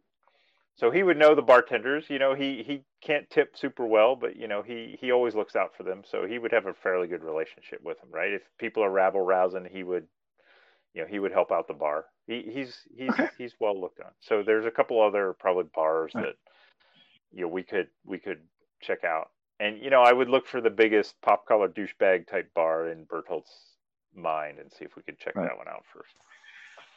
So as you guys are making your way uh, about the the town, kind of trying to get ears out and eyes out to figure out where um, uh, Paul Van Balagen is, um, you realize that there's some more commotion and a, a lot of activity, and people appear to be very distraught in the, the neighborhood that, you know, for lack of a better term, you know, would be the the Jewish neighborhood um, in the in the town. So, um, you guys want to get involved with that and find out what's going on, or are you just going to keep looking for Paul Van Balagen? Hmm. Sandbox. What what? Yeah, yeah. What uh like can like what kind of disturbance is it? Like people yelling or any sense of what's going on? grieving. You see, you see some Grieving? people actually in you know what you perceive to be you know grieving clothing, um, and they're like a processional maybe or something like that. not no, but they appear to be heading towards one home. So I think and Bertolt would probably be curious. Okay, Just like the shivets for the couple that died. Well, they're kids, right? It wasn't the couple; it was their kids. well, the couple died. Oh, did that they? too? was right. So that was the Rothfelds family. The the parents died. Y'all tried to rescue the children, and They uh, died too. They got They died too. cannoned.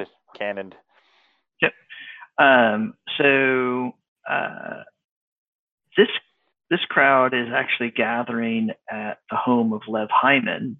Um, and if you remember, Lev was the person that spoke up in the council meeting yesterday, demanding justice and demanding, you know, what happened to the Rothfelds children. Um, and you know, so there, again, there are people gathered outside the home. Some people are crying. You know, they're dressed in mourning. Yeah, this would this would probably resonate with uh, Bertolt a little because, yeah, he he that whole kid situation he felt bad for. I mean, he's not a big fan of the Jews, right? Role playing, but Sure. nobody should nobody should fucking kill kids. That's that's Right. Right. And, and you know, it, it, like many places in Europe, um, there is a you know a Jewish enclave in the town, and typically that enclave gets along with the rest of the town. You know, they may Yeah. not be best friends. It's just periodically. I mean, they, you know, there's probably a couple of barge owners that are Jewish, and you know, they're Right. they're you know they're not they're not the most generous, but they're fair. So you know, Bertolt Bertolt will evaluate that on that on that basis, right? Right. They're on the other team, but you know, he's not. Right. Other than his, you know, other than the standard Christian prejudices, he's Right. Yeah, he Okay. he would be interested. He would he would he would he would check it out. Right. Um, and so what you basically what you guys find out is that in fact Lev Hyman uh, passed away last night. Um, and and people are crying, people are upset, but but uh, everyone make an awareness roll for me. And I did not tell you the difficulty, so just assume that it's a. Art, did you roll another 88? I did. Yeah. And so there's no modifier. I haven't done this before, Oh so.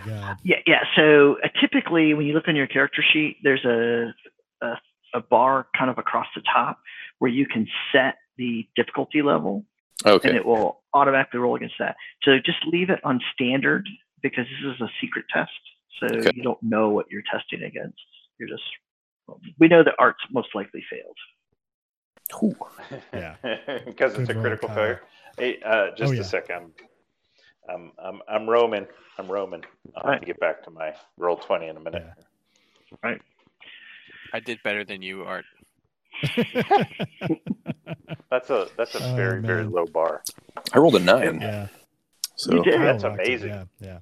Yeah. Nice. So in this supernatural game- paranoia. Uh, Kyle, while it's a Serve you D100 system, Yeah. uh, unlike Call of Cthulhu, it doesn't have that um, where tiers of you, you divide by five or whatever to just see what level it is. It, it's very simple. If you roll doubles and you succeed, it's a critical success. If you double roll doubles and it was a failure, it's a critical failure. So Okay. art. So if you notice art's roll it has match underneath it. That's just a reminder that you know that that is a critical, and because eighty failure. almost almost certainly is a Well, failure. because because he failed, it's a critical failure. Yeah. Yeah. Right. Um, but for some reason, his he, if he was testing us at 90, then he would have a critical success. So, um, so uh, Brigida and uh, Bertolt, you manage to discern that that people are upset that that Lev Hyman has passed, but they're also somewhat fearful. Um, Hmm. there's there's something about the way he passed, although they're not. you- You've definitely picked up that there was you know there was nothing wrong with him. You know he just passed during the night, and and something about it is causing some Hmm. unease. But unless you All right. start asking questions, you know you, Oh, I'm that's pretty much There's somebody in this. There's there's there's dock there's dock folk in this crowd. There's a, a and also there's there's somebody who's paranoid of the supernatural. Oh my god, it's witches. Witchcraft. It's witchcraft. No, no. Bert, Bert, Bertolt, Bertolt's kind of senses the crowd, and he he's going to see one of uh, a, you know a a, Uh, a bar. Br- Jones that Brigida's. Brigida's awareness was better, and she thinks that Mhm. she's Okay, convinced do- it's it's the supernatural. Like, oh, there's ill tidings. Okay. These are these are ill tidings. There's something something unnatural about his death. Bert, Bertolt's just going to kind of look at her with a little stink eye. Like Uh, you two are married. He- He'll be like, "What did your parents teach you, girl?" Uh, Oh, can't be okay, good. so This can't be good. wanna- We're gonna, you know, uh, you know, what do you want to do with that, Brigida? That's not super helpful as a as a piece of information. Plus, you know, you actually rolled well, which means you Yeah. perceive So, so what's but really but I mean, on. but she she's also not exerting her will on this group at this point. She's still the new guy tagging along. Right. Um, Mhm. but she she's just sort of muttering, you know, and you know, if Lutherans would cross themselves, that's what she would be doing. Um, Right. But they don't believe in such superstition. Right. Uh, No. so so she's just sort of kind of trembling and saying, "Oh, it's I, I feel like this is this is something unnatural. There's something unnatural." Right. And she's just kind of muttering muttering that, but not she's not Eh. impelling anyone to go anywhere. Right. Since Well, you so rolled a maybe- nine, I'm going to give you some more. Uh, Okay. Brigida, you, uh, I don't know the, how much experience Brigida has with the Catholic faith, but or the Jewish faith, but there is uh, someone who Kyle would know and discern as a rabbi, who is um, you know, at the front of the home, at the door of the home, and he is uh, praying and chanting, and he's gesturing, um, and quite quite intensely. Um, I'm assuming you don't speak Hebrew, so Yeah. or Ricky she- speak Hebrew. I, I think I think she, I mean she would probably you know the the commoners of the era would would be able to recognize rabbis probably. But I mean, I think everybody everybody in the party would probably say, "Oh, that's a holy man, and he's doing holy things on that door, Right. You know, on that house." And so there's something Right. something afoot, and she would immediately jump towards superstition, whereas others might jump more towards more rational Mm-hmm. explanations. So, so I think she's she's like the holy man, the holy man. He's he's Right. something something unnatural has happened. He's praying. Right. So he's pretty intensely and fervently doing this. Um, and and kind of what you've noticed is, you know, again, some of the, the people outside, you know, they're sort of joining in, but they look very pensive. Like they, they again, they're sad, but they also look nervous and worried. Yeah. So I think Bertolt's gonna like find like uh, maybe a Jewish barge owner that he's he's on friendly terms with. Perhaps Mm-hmm. Sure. perhaps Ludolf Meisner. Sure. Uh, I don't know if get that that's a my, Jewish, uh, Jewish enough name, but yeah. Um, Ludolf. It is now. So and uh, he will um, he will kind of sidle up to Ludolf and say, "Ah, my friend, uh, you know." And he looks a little better now. He's like, uh, "So, who was the guy that died again?" Lev Hyman. Lev Hyman. He's like, uh, yeah, oh, you know, uh, Master Hyman, it's a it's a tragedy to uh, what happened here. What you know, I I, I can't. Uh, what's going on? What's going on with the you know the rabbi on the door? Uh, uh, Bertolt it is, right? It's Bertolt, yes, Bertolt. Yes, yes, Um, yes, yes, yes, Master Ludolf or Master Meisner. It is evil. Evil's afoot. The rabbi is calling for God's protection of the home, protection of Lev's family. What No more evil be done. How did he die?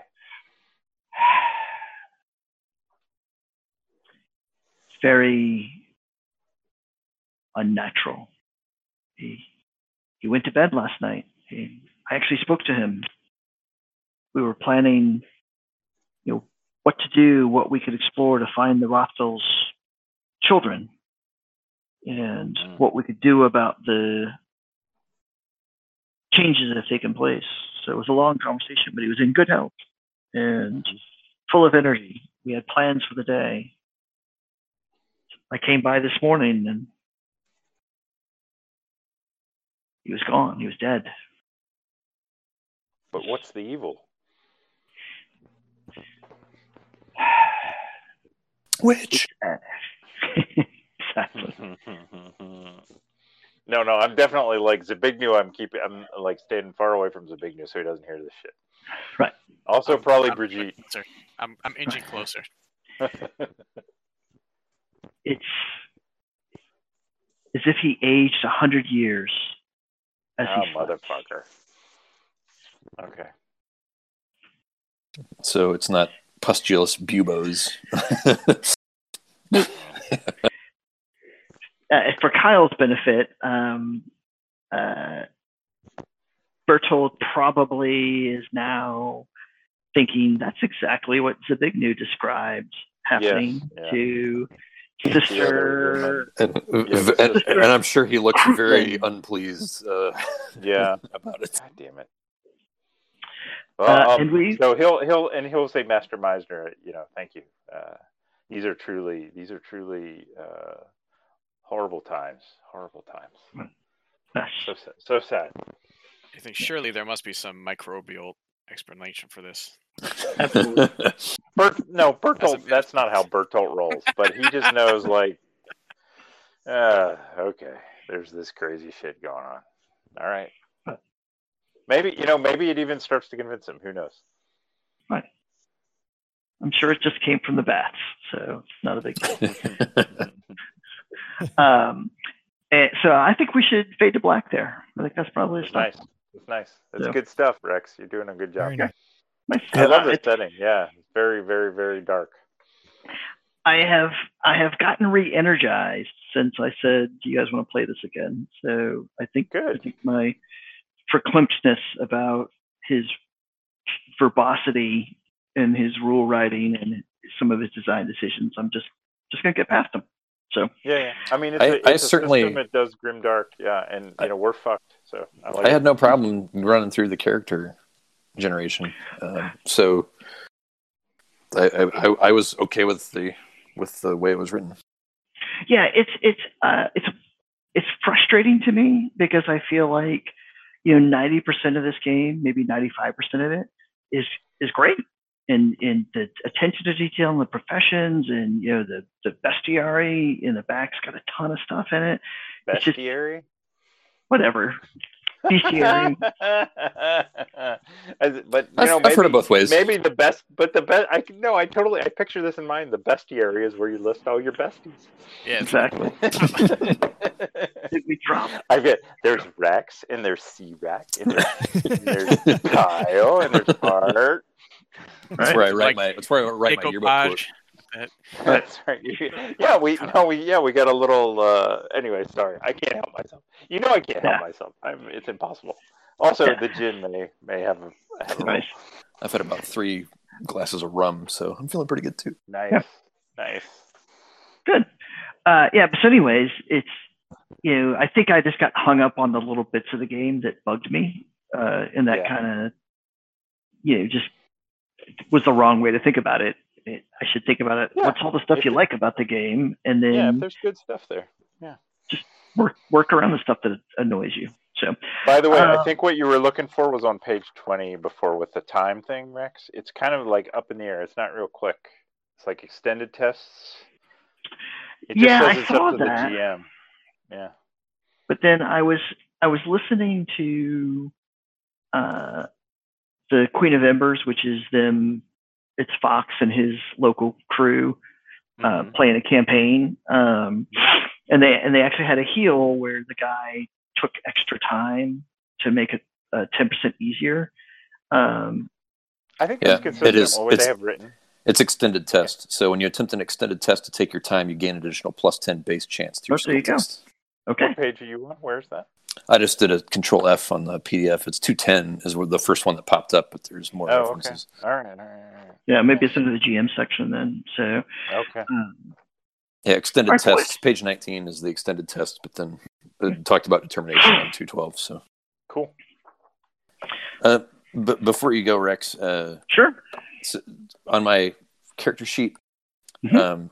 um, just make sure, and you don't even have to do it now, but just make sure my rewards and tiers, my my radio boxes that I checked there, line up how they're supposed to with my skills and attributes. I assume I was supposed to click to the right of my skills and attributes for this the ones that I gave skill. for skills, Yes. and then I was supposed to click the advance buttons for where I gave myself the the uh, uh, the bonus advance. That how that works? absolutely 100% correct. And then if you go to, and you got your uh, talent in the correct place as well. So you did perfect. Good.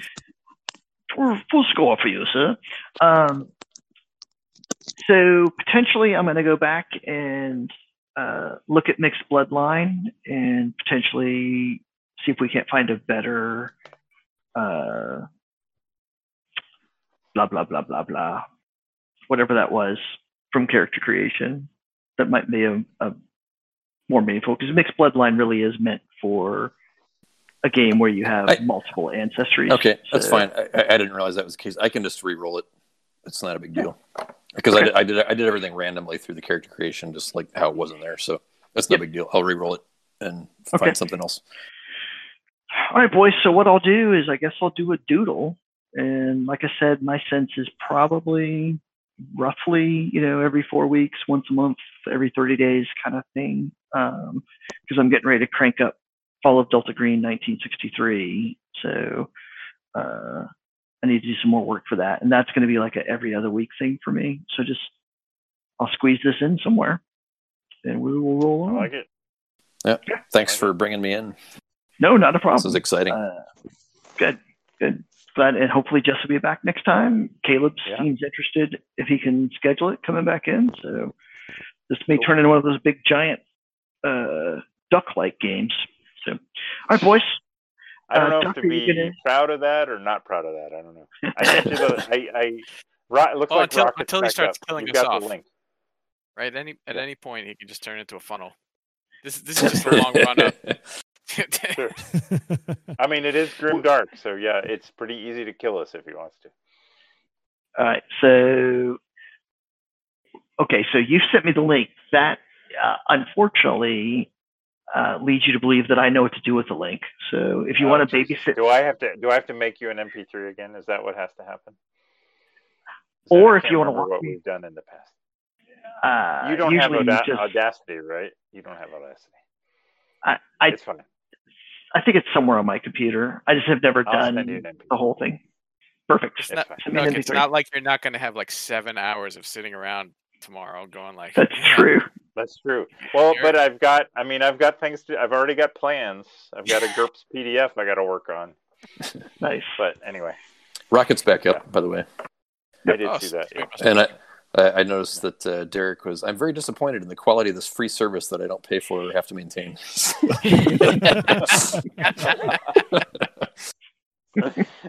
like we're all feeling that. That's it's uh, we're all Yep. there. Yeah. All right, boys. Well, you know, it was perfectly fine until he started fucking with it. So, you know, it's good old, you know, that's the way it is. All right. Good job, everybody. I love it. Nice Yep. job, Rex. I love it. All right. Yeah, Everybody have a good night. Yep. Good night, Take care, guys. guys. Good night. It's been a